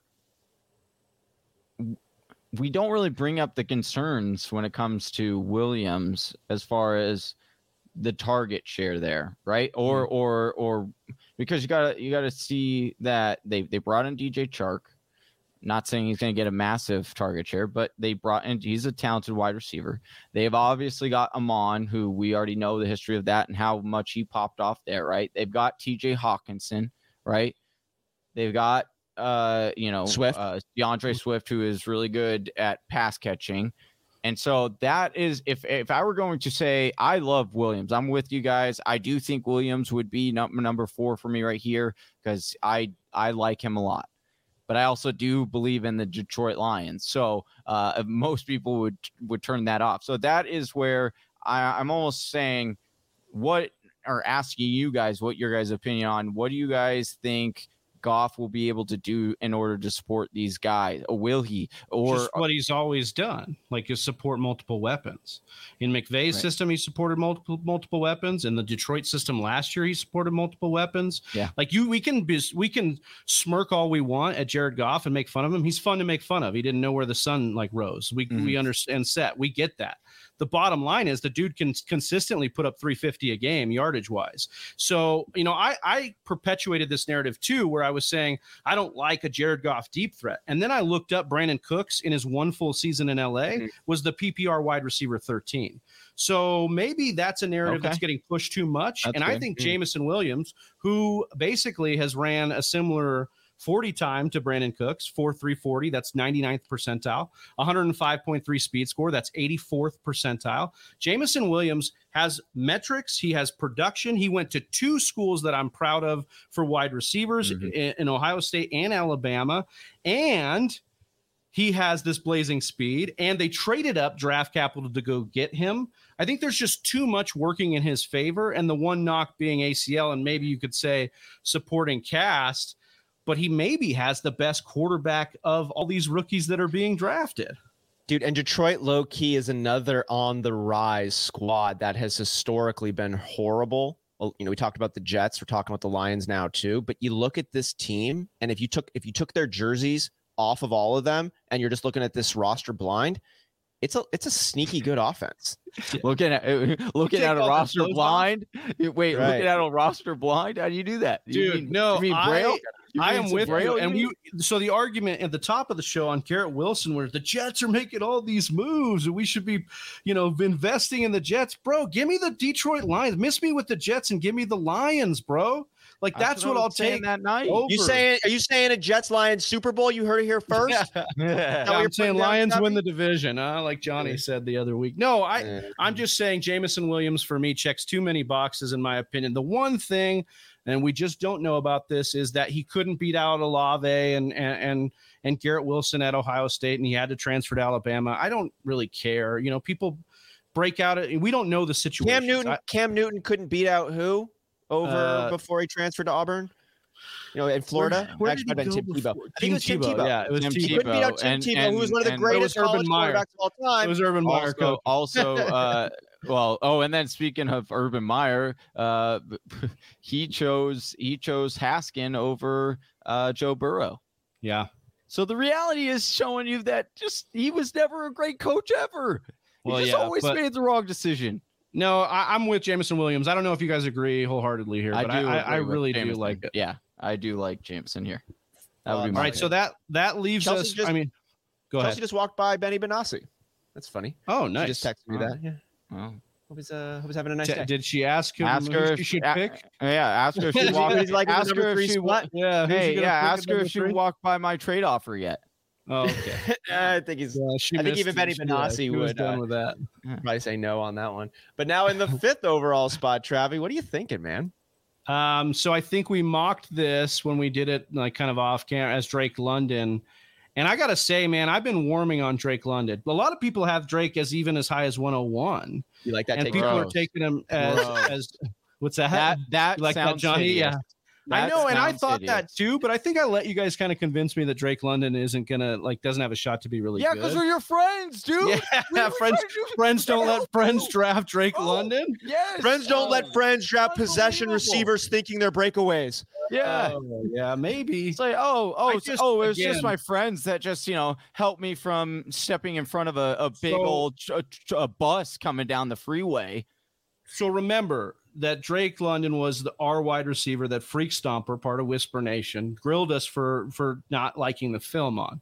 Then he pulled some stats with I still don't know. He said you got to pay for these stats, but I still don't know where they came from. But the one thing I will give Freak Stomper on the street corner is that is that is that Drake London was sixth in missed tackles forced in the nation, along with his first in contested catches. So yes, again, you know, you look at that one play against UCLA, that's his biggest highlight where he breaks like seven tackles and scores. I think the biggest stat, though, for me for Drake London, Falcons are third in vacated targets from 2021. They had so many people leave this offense. And Johnny, I know we're going to hear you say that Marcus Mariota doesn't support the wide receiver. I don't know if it matters if that many targets are missing. Uh, you know, if, if you've got that much, that's so much of the pie to be able to go get. Now, I, I Desmond get the, Ridder could step in at any moment this year too. Correct. And I think that's something that that's there. And one thing that Drake London has going for him, just as a hit rate for first rounders and for wide receivers, highest draft capital in the NFL draft for wide receiver at 108. So for me, there's a lot of things yeah, to like. a good thing usually. It's not a good thing. Uh, high draft like, capital is a good thing. Uh, okay, yeah. Ruggs, Ruggs, where's he at? And he's sitting in a in a jail cell right now. Ja'Marr uh, Chase, uh, where, where's he at? J- uh, Ja'Marr Chase okay. is the number one. Oh, J- oh that was okay. Oh, you that, pull Henry Ruggs. Ja'Marr, no, no, I'll give you. No, no, okay. I'll give you. Uh, no, I said I will give you Ja'Marr Chase, but then you look at um. CeeDee Lamb wasn't CeeDee Lamb what, or no Ruggs no number one in that. Ruggs was the number one. What was the year before that? It was uh Hold on, I'm gonna look this up right now. I, I, I don't know if I'm it, basically it's saying not, that the it's not a good record. Then you also pile on the fact you he's a wide receiver from USC. USC wide receivers generally are not good receivers translating to the NFL. I'm just being yeah, Your relationship with USC wide receivers is so funny. You used to love DJ Chark. I do like DJ Chark, but he's like no, he went to he went to LSU. Oh, that's right. Never mind. Yeah. So, uh, really so, quick, I mean, I guess going to run this one. I brought. I just I wanted to bring this point up. We should have the, the tiebreaker of Austin here because I'm warming on Drake London, and I I just want to know where you're at with it after the whole process has kind of played out. For me, I'm still on Drake London in the five spot for me. I hear the Garrett Wilson points, and I'm not surprised if it ends up coming to fruition. But Drake London, given the role that the Falcons see him having, given the offensive success that the Falcons overall have been able to have moving forward. I like Drake London paired up there with um, their tight end. You know, coming in here, I like I like what they're starting to put together in terms of their offensive weapons. And if we're just evaluating film and presumed play style, I don't think I have enough points knocking Drake London to overcome the question marks I see with Garrett Wilson for me. Yeah, I'm with it on there. I just, you know, the the one caveat I would say to, Kyle to Johnny's point, yeah, I I just I don't know about Marcus Mariota. I want to like Marcus Mariota, but yeah, I'm I'm with London above Wilson. I think I have more concerns about Wilson, Zach Wilson than. So if we take if we're taking based on the it's a it is by split decision, Drake London in the five. We like Garrett Wilson though. We're we taking do. Garrett I mean, Wilson in the six. Yeah, I think that's a good spot to take him here. Johnny probably would have had him at 101.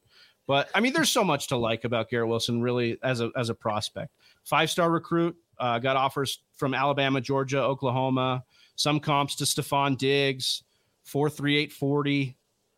I just can't get over the Zach Wilson, Elijah Moore, you know, puzzle of all these pieces they're adding being some somehow going to rebirth Zach Wilson. I, I, don't know. I like Zach Wilson coming out of college, so maybe I should be back on Zach Wilson, but uh, it's tough. Yeah. Yeah. I said, if you knew what was good for you, you would. Well, good thing this thing is recorded, and a year from now, we get to take a look back at the receipts, and Johnny can dance on our graves or hang his head in oh, shame. Oh, I'll, I'll, be dancing because Garrett Wilson is going to be. You're dancing because you love to dance, bro, and you're Garrett, a good. Is Garrett Wilson your best? You have Garrett Wilson as the best wide receiver. You think he, he's the best wide receiver in this draft class? No. Okay. No, but I I think he's better than London. Well, we, that's we know that you think that for sure. Yeah. I don't yeah. I don't I don't hate you for it. You're so you couldn't do anything to make me hate you, Johnny. That's that is very true. So at number seven, um, I think we're looking at this, you know, the last of the big five here in Chris Olave, who the Saints, you know, traded a bunch to get up to this position to then get up to trade Chris Olave. Obviously, One could say the Saints went marching in. Yeah, all those all those draft picks to get Chris uh, Olave, dude and he'll be that? marching uh, down the field with 4.3 speed. I think he, uh, if I'm honest, Johnny, I think this puts you in a little bit of a conundrum on your guy Michael Thomas. But oh, Chris Olave does fit to me, Jameis Winston style a little bit more. My question is, Austin, if we have faith in the Saints opening up Jameis Winston because last year he was he did not throw at all. Like they barely they care, capped dude. him. I honestly don't okay. care. I don't care. I don't think that Jameis Winston is the future for the Saints, and I don't think that's a good thing or a bad thing for the fantasy producers outside of Winston. What to me is notable is this is the first skill position. I hate using that term because you got to be skilled to play any position in the NFL. Um, this is the first ball position. I'm going to go with that, see how that sits with me. This is, yeah, think about testicles, Travis. Ball position. Yeah, I know it's there. This is the first ball player this is the first ball player selected football by player. the Saints for yeah. no ball player, not football player, like like the actual ball. Like they they hey, designed. I don't know if yeah, I don't, I don't know. If that could be an actual profession, like in the Olympics. So you, you might want to be like someone I like a professional ball player. Actually, ball player. Oh, professional yeah. ball player. Uh, professional ball player, like an actual official, like wall ball, professional ball player. I don't know what Handball? that. I don't know. I don't know, but I'm pretty sure. I'm using within the context of the NFL evaluating different positions on the field, and I despise the term skill position because I think it paints an unfair light on people that aren't skill positions. Like you're going to tell me a cornerback isn't a skilled position. Like I disagree with that framing. So I'm going to call these. I'm going to call these wide receivers and running backs and quarterbacks and tight ends ball positions. So this to me, Chris Olave is the first ball player taken by this new Sean Payton list New Orleans Saints. And so I don't care if Jameis Winston's there. Jameis Winston wasn't the dude they wanted anyways. I expect Jameis Winston to be watching either from the sidelines or the couch in the future. But this so but but Olave, I think, will still be there. And I think they'll actually end up trying to get quarterbacks that work well with who Olave is, not trying to get players that work well with who Jameis Winston is. And so Olave, as you mentioned, Travi, they traded up, they went and got him. He's extremely skilled. There's a lot of ceiling on this player for fantasy wise and the NFL perspective. And I, I, I think he's cool. Yeah, I, Johnny, I do you have a fine. yeah? Yeah, you I, you like it here? I, I just want to know your overall temperature on you. Oh, you're in on him, huh? Yeah, I well, I mean, I think he's going to be been solid. On, like, on him too. Like, I think you like the Winston fit. You've liked Michael Yeah. Thomas. That checks Yeah. out. You know, the Mhm. other thing I, I just thought about today, Mark Ingram is in line to be their RB one. No. Seeing it Kamara suspension, yeah, like Really? that's who's on their. That's I'm who's saying, on their depth I'll be chart as their honest, guys. I, I- I don't Like, think Kamara. That's what's I've crazy. been- I thought about that today, and I'm like, wow. And I looked it up. So so far, uh, that's where we're at. But Johnny, what were you going to say there? I don't think Kamara's getting suspended. He beat the shit out of that dude's I face. know, but I from I was watching, like I was watching uh, NFL live, and I was expecting them. Uh, Josh staying thinks they're sleeping hard on Winston. Based on what? I know, I I think they are too. I I think Winston's going to be a good quarterback. I think he's going to sustain that. I think this is going to be good. This is same coaching staff. It's not like it's changing up. The offensive Sean coordinator. Yeah, but head- it's the off. uh, uh, yes, but the offensive coordinator is the one that took over as the head coach. It's the same system. They're running the same no, stuff. Dennis Allen took over as the head coach. He's the defensive coordinator. Oh, okay. So, Sorry. The yes, the defensive coordinator took over, but the offensive coordinator is still in place, and he's still calling the same uh, offensive plays. It's the same. It's the same system. If I'm Yeah, right, that's right. Like, yeah, but Sean There's a lot of reason to believe it's going to stay similar. Some guy that's coming up through, just like you know, like like When you- Sean McVay is a lot different than Zac Taylor. So like, I, I just Right, but the Like- guy, what I'm saying is, is he called the offensive coordinator last year called the plays. And it's the same offensive coordinator, presumably still calling the Yes. plays. Yes. Well that I don't know if that's great news for Winston either though because again they did not let him throw a ton. But they didn't have they So didn't have Michael Thomas and they didn't have Chris Olave. It was so They- weird. they I don't think we can Callaway really give a fair look. Like we really can't that's give last year a fair look fair because Johnny and I, uh, Johnny won a bet with me saying who's going to have more fantasy points by the end of the day, Jacoby Brissett or Jameis Winston. He took Jacoby Brissett, and that he ended up matchup. winning that. Yeah, I know, but he ended up winning that bet, and it was about who's going to have fewer fantasy points overall. And we were able to look at Winston matchup or not, and having a low output, which he ended up having. But that same season, week one against our Packers, Travi, what five touchdown passes there for Winston? Wasn't holding back, and I think it was in that game he had the the longest touchdown pass in that game. Uh, he had a longer touchdown pass in that game than Drew Brees did his entire career with the Saints. So Yeah. We I saw a think little he- bit. Of he's going to have good tore his leg. weapons around him. He's going to, um, you know, and if anything does happen to Kamara, that's only good for Winston because they're going to have to throw more. They're not going to rely on Mark Ingram at the age of you know Yeah, sixty five. That, that I can that I can buy more, except for the fact that Dennis Allen, head coach, is defensive. So I could see a situation where they want to ground and pound to say that their defense is actually really good. Josh coming in here saying that they have done nothing but put weapons around him, and they trade their next year's first based on their draft and his numbers last year. Look, I, I, feel it. I get it. I think there's a lot of hype in the camp for a Jameis Winston, Winston resurgence. But again, nobody really throws more picks and nobody gets sacked more than Jameis Winston. And guys, that will get you off the Winston didn't throw any picks last year though. Like he he didn't throw very many picks last year. Because he didn't throw it all, Johnny. Like he didn't have any volume. They capped him. They hid him away from people. That's the point. Yes. When- it- it- my point is, Johnny, this uh, this is the last thing I'll say. Just when you increase his bandwidth, when you start making him throw more, he will make more mistakes. And I think that's what Sean Payton understood and capped him. And when they give him more weapons and let him throw again, will he make more mistakes? And that's and that will get you off the field. Now, right now, it doesn't matter. This year, it doesn't matter. Redraft, it doesn't matter. It's a, it's a fine bet. But I'm just saying. I do got to uh, throw it to Johnny's point, and I and I can't stand Jameis Winston on a personal level, but I got to give the man. I got to speak truth when it's when it's in front of you there in 2021. 14 touchdown passes for Winston, three interceptions, a lot better than two years before when he had 33 touchdowns and 30 interceptions, a close to a one to one. This was 14 to three. That's and that was with no Michael Thomas had. and no Olave. He's it like he can. Uh, uh he can do it. He just was not get the BA system is for gunslinger. So it was like you were giving you were playing with a napalm because the guy that you were giving the napalm to had a, a cannon uh, for an arm. And then that was the whole problem. But then you went to Sean Payton, and Sean Payton was like, Yo, yo, I realize you got a cannon, but I'm only going to give you a little bit of napalm each time to just get the ball to where it needs to go. How about that? And then it, and it worked. So, regardless of Jameis Winston, though, I mean, we like Chris Olave with Jameis Winston, and we yeah. like him probably without, right? So we're we're feeling pretty good about. Yeah, I like Chris Olave. Yeah, yeah. Here, here. Yeah, I mean he's the last guy in this tier, so we I feel like he has to be taken because then we get into our Christian Watson, Skyy Moores, and you know our wide receivers now that weren't drafted in day one. Little interesting now off this because yeah, as you said, Burks, Williams, London, Wilson, and Olave have kind of been grouped together. I've seen a lot of different rankings pages mix that group up, but it's usually been those five. Bef- it's usually those five in some order. Mm. What do we like now at eight? Skyy Moore's been a popular pick. We had some conversation about Christian Watson. Travi, what do you think?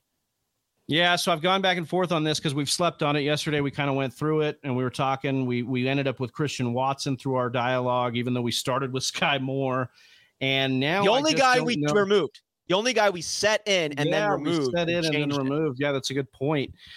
I don't really know. I'm I'm still very undecided on this uh, decision, and I think the reason is is I can see both of these teams going to a committee approach with the weapons they have.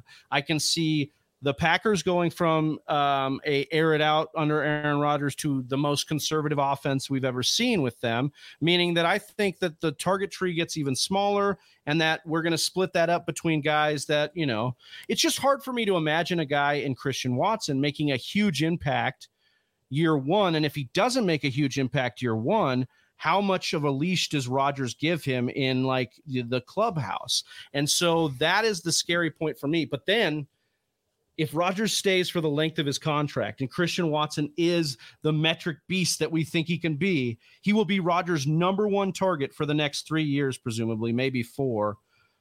I think that has huge upside and even more upside other than Skyy Moore, who I love as well. But there's a lot more weapons than we like to talk about right now that are over there in Kansas City. And we we like Skyy Moore. So that's kind of my piece on it. I don't know that I've decided credit coming in here. He says, "Hey Trav, would you take Watson at seven, asking for a fifth?"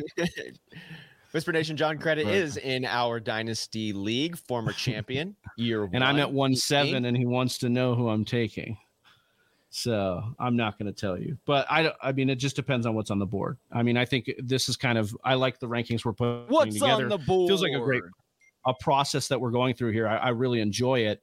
So I guess I'm going to defer to you two on this one again for Watson Skyy Moore because I can see paths oh, for both. Gonna... And honestly, We're... I think that Skyy Moore long term is probably the better bet tied to Patrick Mahomes' career long term. Um, but you know, let me share. I want to share my thoughts. I want to jump in on this one here. Yeah, go. I it. have been going back and forth on these two. I am in a position in our own dynasty draft where Skyy Moore, Christian Watson could be available. I really hope one of them is. And I have stock in both of these wide receiver rooms. I got Allen Lazard for the Packers. I've got Mecole Hardman. I had Tyreek Hill. I have Tyreek Hill as well, but in Kansas City, got Mecole. In Green Bay, got Allen Lazard.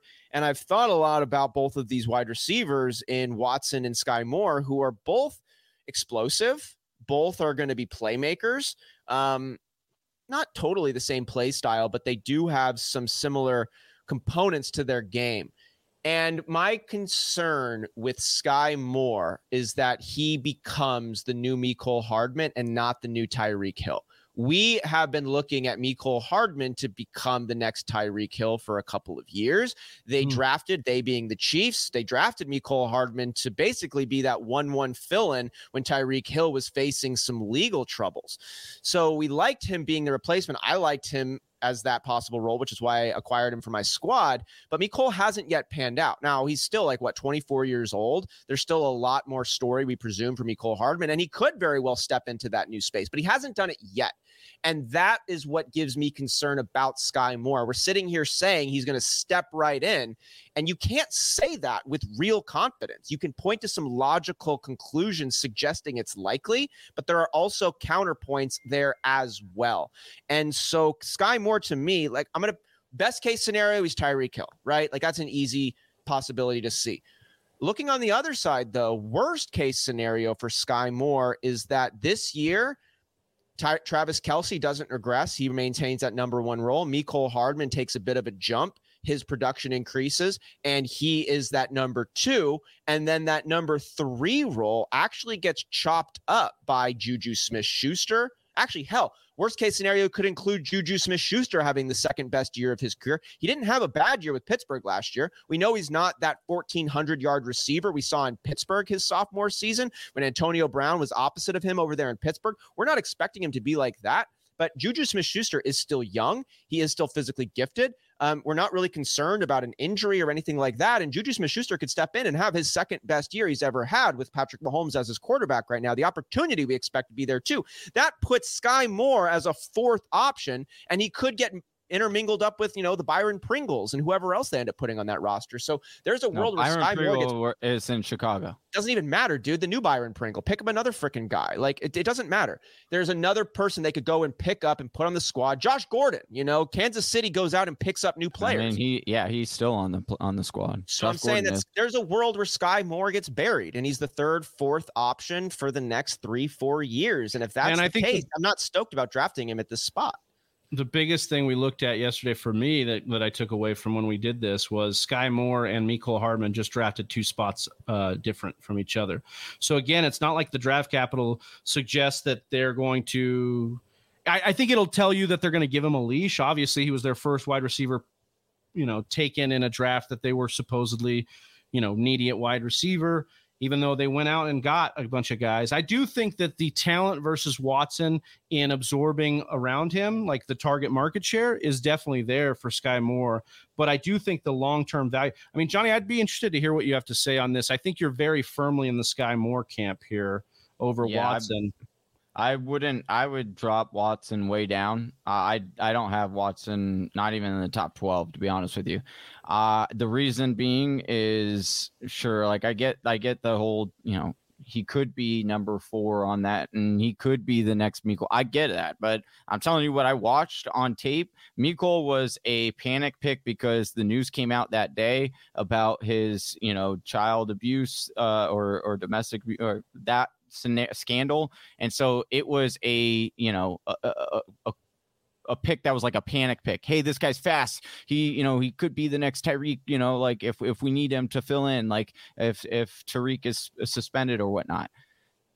When you look at Skyy Moore, the the it's a different scenario. They had traded Tyreek a while ago, so they had a lot more uh, time to really process and and really evaluate wide receivers.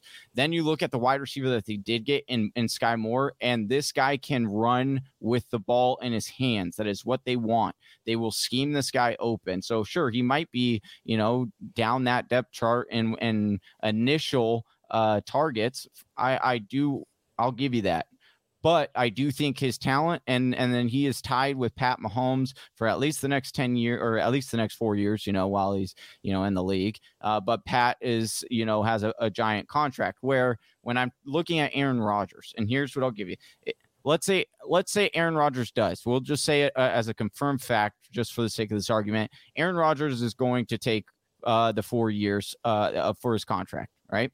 You look at Davante Adams when he was let's say and that's the other thing that you're kind of in the scenario you're saying all right uh let's say more you know more has this downside where he could be a Mecole right but then you're saying Watson, like Watson could be an MVS. Watson could be uh, one of these Equanimeous, uh, you know, St. Browns where uh, he isn't pan up or or the talent. Yeah, he's just a guy. And so what I will say is the problem, the biggest thing that solves it for me for more over this guy is the fact that if you're looking at Aaron Rodgers, let's say he does the four years, you look at what Davante Adams, who we all agree is a masterful, uh, you know, best wide receiver right now. Davante Adams was the very first two years in the in in the league. He was the wide receiver 76 and the wide receiver 66. Those two years for the the Green Bay Packers, they had Randall Cobb and they have Jordy Nelson. So you can say, well, they don't really have that right now. Uh, so that would mean that he could step into this immediately. Sure, maybe, but they do have Randall Cobb still. They do have Allen Lazard. And what we do know about Aaron Rodgers, he loves these blue collar wide receivers that work on the shit that he asks them to work on. Trust is will give you, yes, and he will yeah, but he, he likes wide receivers that. that. are talented too, and Jordy Nelson and, and, and Davante Adams. So it's like you can't just say he only likes sure. the blue collar guys. Like, so if, if Watson right. comes in and is metrically a god, which we think he is, and then fixes the drop problem with Rodgers because they work hard together and do it. He has a path to more clearer target, like a bigger target pie than Skyy Moore does. Period. I mean, Travis Kelce still exists. Now, I could buy over the long term. So I guess that's the question, right? It's between Dynasty. if you think, well, well, yeah, I know, but like if you think eight years of Skyy Moore at a like uh, because I think he's going to be. I think his ceiling is a lukewarm Tyreek Hill. I don't think it's a full Tyreek Hill. No. I think his I think his ceiling is like a blend of what they use Tyreek and Kelce for, like this middle intermediate guy that like wins on routes. I don't think he's going to blow the top off a ton. But anyways, I, I think he's a blend. I think that Watson has huge upside in the first four years that maybe Moore doesn't have, and so I guess that's the the honest. I just I, I think Watson is is the bigger mystery box. That's probably why I'm going with him. I love me some mystery boxes. I want to just highlight because we're comparing Skyy Moore and Christian Watson right now. If I look at some of these raw spark numbers from Player Profiler, I'm gonna I'm gonna be talking in terms of their percentiles. So, um, you know, the 40 yard dash time for Christian Watson, he ran a 4.36. This puts him in the 96th percentile. Um, as where Skyy Moore ran a 4.41. This puts him in the 90th percentile. Still really good, a little bit lower on this side, but I'm just going to read off the numbers, the percentiles here. Um, Christian Watson, 40 yard dash, 96th percentile, speed score 98th percentile, burst score 95th percentile, catch radius 97th percentile. His lowest metric was agility score 61st percentile. So 96, 98, 95, 97, 61. When I look at Skyy Moore, 90th percentile 40 yard dash, speed score 60th, burst score 50th, catch radius 22nd, 22nd percentile, agility score 26th percent. So when we look at raw sparks, Skyy Moore is a distant second behind Christian Watson. Now, this isn't game speed. You know, this isn't actual football. But that is where the excitement and the mystery box appeal of the Christian Watson comes in is this is like physically a dominant athlete. Now, he went to a small school and he had a lot of drops, but these these quantitative measurements of his speed and agility are off the chart and they don't have an option that's contending with this over there in Green Bay, you can make a case in Kansas City. They they do have some competition there for Skyy Moore. And also, it's yeah. it's still it's still Aaron Rodgers. Like he's got a good arm. It's not like he's going to, you know, like Ben Roethlisberger last year or something. Yeah, I, I think I, I side with Watson, but it's a it's like a hair. It's a it's a slim margin that we that we work with on that. So we do uh, have a majority. I know that Johnny is strongly against this, but yeah. it is a two thirds vote. Uh, are we going? And like to, to be fair, like I want to give credence to Johnny's. Like Johnny is a little bit contrarian in taking not taking Watson over Skyy Moore or taking Skyy Moore over Watson, but this is a round where you're taking like Watson has been landing around here. So yeah, I'm not. I, just, I, I wanted, just saying. I, just wanted to give personally. you, yeah, no, I, I, feel that, and I wanted to give your credence to that take. Yeah. I think it is a contrarian one that needs to be out there because Josh is coming in here. He says, also, I've done about 25 ish rookie drafts, and London goes at 102 and most of the time. I don't think I've seen him past 105. I also agree 100% hmm. that there's a drop off after Olave. That I, I love seeing that because that was something I wanted us to talk about, you know, yesterday and on this show is that Drake London going so high and it's like, look, we looked at it. all the things considered, and we just like all these players ahead of him just based on that, and that's why these are important. So I'm excited. Yeah, I don't. I don't on the board I, here. I yeah. I I like when you know other people make mistakes. So good. I'm glad he's why why up there because then that means a good player's falling to me. So good. There we I go. Like there yeah. we go. Yeah. All right. So now we're at the nine spot.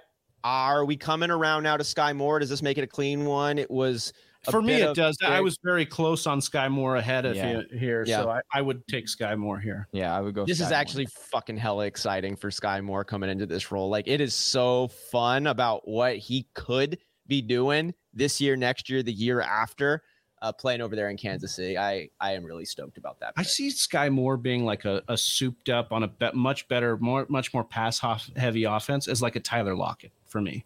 I could see him being like a, a Tyler Lockett and maybe even better than Tyler Lockett because he can get, get the intermediate stuff and soak up targets.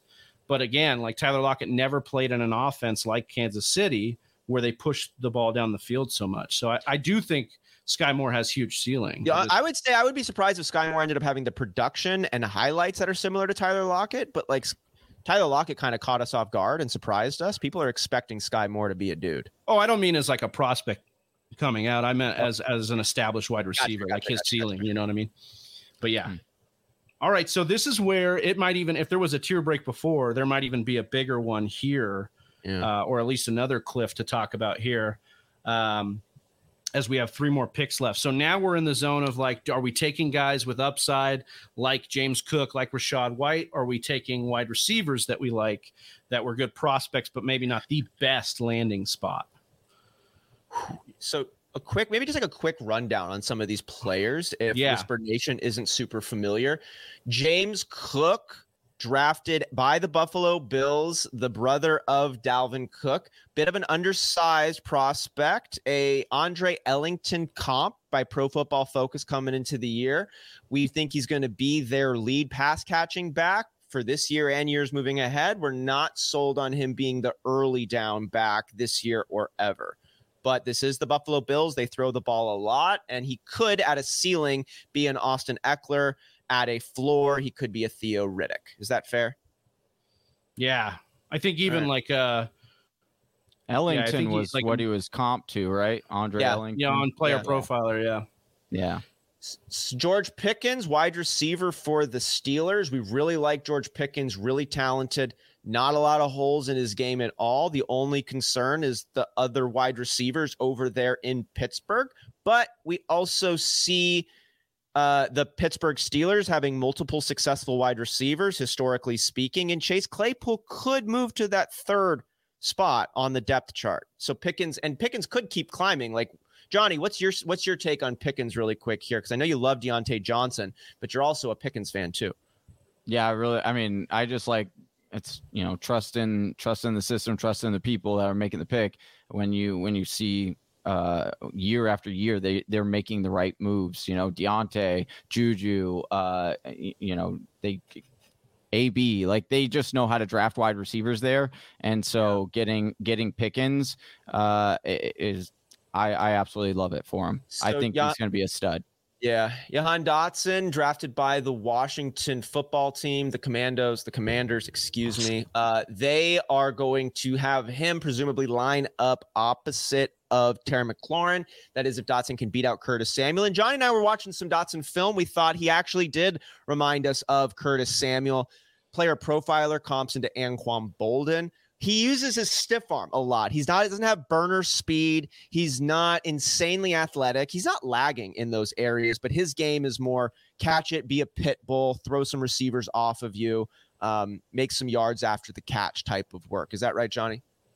Yeah, I think he's also he's quicker. I think he's like one of those that's like quicker than you think or quicker mm-hmm. than the defender thinks because uh, he did get a lot of like deep balls and deep posts but yeah, he's got good hands i just i don't know he gives me he gives me some bad vibes, like some some Reagor vibes or like mm. Denzel Mims vibes. Like this guy should be good. He touts well, but there there's something that's not going to quite work out the way. I just don't know if I trust Wentz to like float McLaurin in the boost that we want and Logan Thomas. And, yeah, and go and get Dotson to be a guy. So that that's why I'm fading Dotson a little bit more. Like, yeah, he's got the first round draft capital but he shouldn't have. Mm. Like that's the Commanders just made a bad move. I feel mm. like you know, like I just don't yeah. know. they reached when you know Packers and Chiefs didn't reach. They did. Yeah. So I just feel like for me, I can't really just always follow the the you know there's it's and the industry's split. He's a polarizing player. A lot of people like him. A lot of analytics people don't. I think he's got decent production, but again Washington, are they a franchise we're trusting right now? like, I know McLaurin's deal's coming up. They could just ship him off and Dotson be, you know, exo facto connect the dots so the number one O. But like, I for me, I, I really like. I, I really like some of these other guys and the upside they have. You know, like yeah, Rachaad White. We talked a little bit about Rachaad White at the top, even though he's a loser for Austin based on having to wait out Fournette. And if Brady leaves, like that's not great. He also you might know? have the highest upside of any running back. Yeah, I just yeah, I would, that's where I would go. I he's would a great he's a here. great pass catching back, and it's a pass catching world, but he's not an undersized exclusive pass catching role. 6'2", right. 210 with wheels, played well. Um, yeah, we're concerned a little bit about what Leonard Fournette could do, but Leonard Fournette could do what he usually does and gets hurt, and then Rachaad White. Is could step in and fill in that full role. Because we saw Leonard Fournette do exactly that, right? Giovani Bernard got hurt. Ronald Jones was struggling and got a little banged up. And then Leonard Fournette just took it over and became that RB1. So that's a possible path for Rachaad White that I'm not concerned with at all. Do we like Rachaad White then? I'm hearing a lot of supportive no. comments. Johnny spoke with some enthusiasm. Who do we like in this 110 spot? Do we like Cook? Pickens, Dotson, White. My I, my vote is White here. I just think like if if he's got a similar receiving prospect as James Cook, who we mm. you know we're fascinated. Yeah, by, but, he's a better overall back. Like he's he's you know so for me, I'm just like I'm that trumps the offense that we think will last longer than the Bucs pass. And who are we concerned about vulturing touchdowns in Buffalo from the running back, Travis? Right, Josh Allen. And who are we not concerned yeah, about? Tom Brady. Although Tom Brady does sneak a little. I mean, don't yeah. fucking put it past yeah, him, but we're gonna put it past him. You know, we're not. Right. All right. So I feel that. I think I think we just logicked into a lot of upside for Rachaad. I, I agree with that. Okay, Johnny. Any do you, anybody else you'd like to consider taking at the ten spot?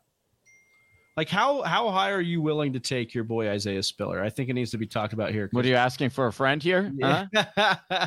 I'm just wondering, you know, wh- where you're going to take him because I don't see him, you know, this high. But I think if if you're, I mean, he's at around 17 in in Fantasy Pros consensus ranking. So yeah, that's where you said you liked him too, right? Middle of the second. Yeah, I think if you get him in the middle of the second, I like if you're saying reach for your guy, like, you know, where would you, where would that be at for you? It would be, you know, that like 202, 203 area would be where I'd be comfortable reaching for him. Uh, or like, or I guess anywhere in the second round, really. But I, I, yeah, I wouldn't necessarily take and spend if you only have like a first rounder. I don't feel that that confident that he is going to be, that, that you know, uh, yeah, that he's going to be, you know, like this world beater running back. I just think the opportunity, I liked what I saw on tape, and um, and that style of runner is what that uh, Chargers team could use. So I just like the the prospect as a and as a gen in general. So I wouldn't overvalue though. I'm with Rachaad White it. here. I think I think that's the call. What about yeah? I would go that? White. I would go White. White it is, and it's consensus. All right, we got Love two picks left. We talked a little bit about some of the guys, Austin. Uh, but also guys that you guys took a look at last night. And I just I want to give you the floor here, Austin, and talk about Dameon Pierce because that's a guy that's been rising up a lot of people's boards. Talked, he's in a lot of people's mouths right now, in a good way. Dameon Pierce had a not a huge sample size in Florida, but there were comments that could have been connected to his coach who was let go early and there could be a little bit of funny business surrounding the Dameon Pierce's workload on Florida's football team. With that said, that's just speculation.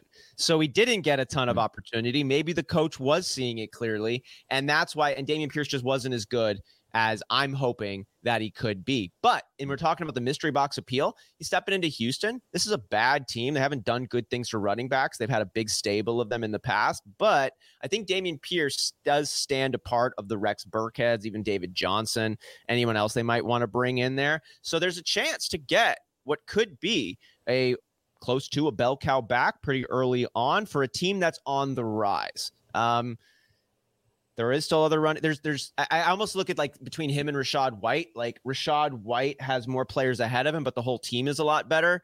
Uh, Dameon Pierce has less good players ahead of him, but the team is a lot worse. So they might end up loading up against Dameon Pierce. He might have a lot more focus from him on from the defensive coordinators looking at him. Um, where where Rachaad White might be an afterthought because you've got so many other things to focus on. There's not a lot of playmakers in Houston. And um, I do like Dameon Pierce, though. There's a pathway where Dameon Pierce becomes a a really valuable fantasy running back. So to me, I think this spot is three players. Consider Dameon Pierce, you made the profile for there. We talked about James Cook and his upside. We also talked Johnny put astutely like you know the the the pitfalls for Cook that he could see, and then we've got Pickens, right? I think Pickens is just a guy that would have been a first round talent had he not tore his ACL. And you know he's got a little bit of off the field stuff, but again, we love the vote of confidence by Pittsburgh taking him and Diontae Johnson's ch- contract coming up. They already have had kind of issues with Claypool. So you could easily see a path where Pickens is this team's number one within two to three years. So I guess that's the question like, uh, which do we like more? We put in our show, in our pre production show, we liked Cook here. Mm-hmm. Um, I'm kind of warming to the idea of Pickens ahead of Cook after yeah, I almost some stuff out too. Pickens could be a wide receiver one like a legit wide receiver one. I love Diontae, but there is a world where Pickens ends up proving to be the more physically superior wide receiver. He could end up having a better chemistry with the guy who has basically the same last name as him. They're both rookies coming in this year.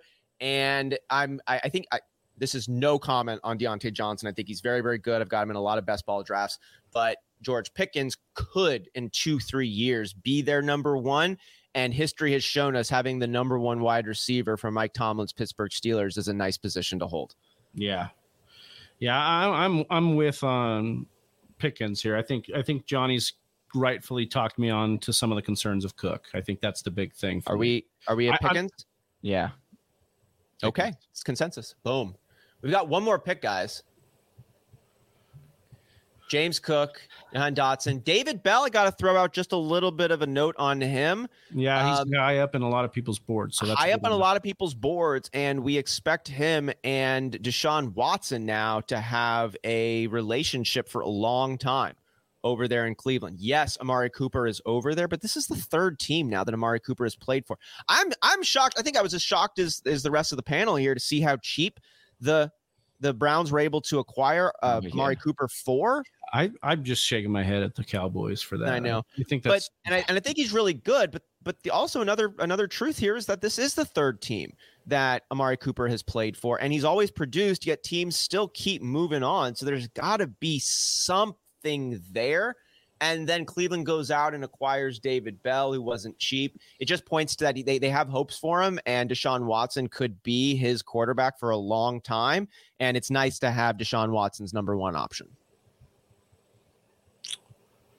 Yeah, I'm just a little bit concerned with Bell. Like, there's a lot of they've they still have some guys over there, and I'm not saying Bell can't be better than Donovan's Peoples Jones or like Anthony Schwartz or like some of these other guys on the roster, but I think it's it's going to take a minute for that to happen. Um, and also like that offense isn't the most pass happy, you know, uh, with, with, with what they've been running. Maybe maybe they will be now. Obviously, Deshaun Watson's there. That could change everything. Obviously, um, I still think me personally, I, I, wanted you guys to talk a little bit about mm-hmm. Alec Pierce because I think that's a guy that's like creeping up too. That is a guy that you know you guys looked at in, it, extensively last night. You talked about at the top, Johnny Matt Ryan going to the number two option. Does that bump him up enough here, or do we think because Bell can get down there, or James Cook's upside outweighs this last pick of the first round? I just want to second some of the comments Johnny made about Alec Pierce. This is an exciting name, tall dude, with like six foot four. He's fast. He's got really good vision for the ball. He's aggressive going for the ball. Um, mm-hmm. I, I, just it was it was tough to watch his film and not like anything that he brought to Dude, the his table. hands were awesome. Like his yeah. hands and route running looked very good. Um, like yeah, I I wouldn't mind taking. Second, but- yeah, I wouldn't mind taking Alec Pierce here. Um, yeah, we were trying to. We had a couple of other players. We like James Cook, um, Dotson, Bell, um, Pierce, and Pierce. Yeah. Mm. So basically, depending you on know your what Pierce is reminding needs, me a lot of uh, Christian Watson here, looking at some of these yeah, no, it is. and like his size. The only thing would be like Matt Ryan for a couple years, Aaron Rodgers for a couple years. So yeah. I mean, uh, I get big Christian Watson vibes out of Alec Pierce as well, Trevi. Yeah, I, I, can see that. Um, kind of a stud dude. I, to me, I think I can't leave the first round. I can't have our last pick in the first round not be James Cook unless you guys convince me otherwise. I, I, I with I'm with you on dropping him a little bit here, but I do think Cook's upside. Like if Zack Moss goes away and Singletary gets hurt, I mean, I think I think yeah, James Cook that, that would be. I think you got what, my nipples firing up, Travis. Ekeler type upside. I think that's what you're going to need in order for that to happen. Yeah, but I think we're a year away from that happening naturally, right? Like like I could think be. we might we could be a year away from that again. Now I do agree that his floor is like a Theo Riddick, JD McKissic type complementary pass catcher. But that's kind of the floor of everybody is a role player at this point, right? Like uh, at, at this tier break, everybody's a role player. So why not swing in that first round for something big? And I think you need I something think, to happen, but if it happens, you got the best of the bunch that's left. Like right. So like like like Dameon Pierce, he's already in the best position that he right. can be in, and we're like maybe like James yeah. Cook's only you know yeah. what I mean? Like yeah, James right. Cook, the reason why we don't like him is these other things are in front of him. But Alec Pierce, it's like we love Alec Pierce as a prospect, but like uh, Pitt or Pittman's good. Michael Pittman's a good dude. Like right, yeah. Yeah. I'm not saying like he's a, he might be a good person. I'm, you kind I'm just of talked me into this one, dude. It's like that. It's that Cook, thing where Cook might not be good, but he could be amazing. And yeah. it's at the end yeah, of the first. I think yeah. that's kind of what you do there. Yeah. All right. And I like Pickens. Like Pickens would be the second one in that kind of slot, even Pierce too. But they need things to happen too. Like right, right. Mm-hmm. You know, right. And so if they all need something to happen, and let's pretend all of those things that needed to happen happened for Pierce and Pickens and Cook. If it happened for all three, who are you taking? Like Cook could end up being like a top five back coming into could. fantasy, you know, like whereas yeah. I don't I don't think Pierce's path to a top five wide receiver exists. Dude, I call James Cook, I call James Cook maybe. with Sean McCoy in terms of his shifty ability versus his top speed. I think they both came in weighing 199 pounds. Well, and I and I read somewhere that he came in a little heavier uh, on his unofficial like weight that like he was a little. Oh, Cook did. Yeah. So and if he works on, like I said, you could put ten pounds of muscle on in the course of right. a year. I mean, we were we always we always get our jollies off when like CMC comes in and he's more ripped the next year. So it's like, come on, like anything can happen here. Uh, but I, I think, yeah, I think James Cook's upside is is a really sweet way to close out the first round here. That's and that that closes out the first round, closes out the show. We did it. Uh big meaty episode here but we had a lot to cover. I mean we had big big news coming out of the draft and, and we wanted to get through this. So we appreciate you sticking with us whisper nation. If you're new to the channel and you're just catching the end of this go ahead and like and subscribe. Make sure you're uh, following us and part of whisper nation guys we usually do a 60 second thing we didn't talk about it. anybody want to take the mic for uh, last bit here get anything off their chest no man no we're good all right well then for johnny game time hicks austin sear i'm big travie we're the Fantasy Whispers we'll see you next week Peace. Peace. You stuck through the whole TFW live show. Congratulations. Right. Big couldn't do that. Well, if you like what you saw, make sure you hit subscribe. If you want more videos from the Fantasy Whispers, make sure you hit one of these videos.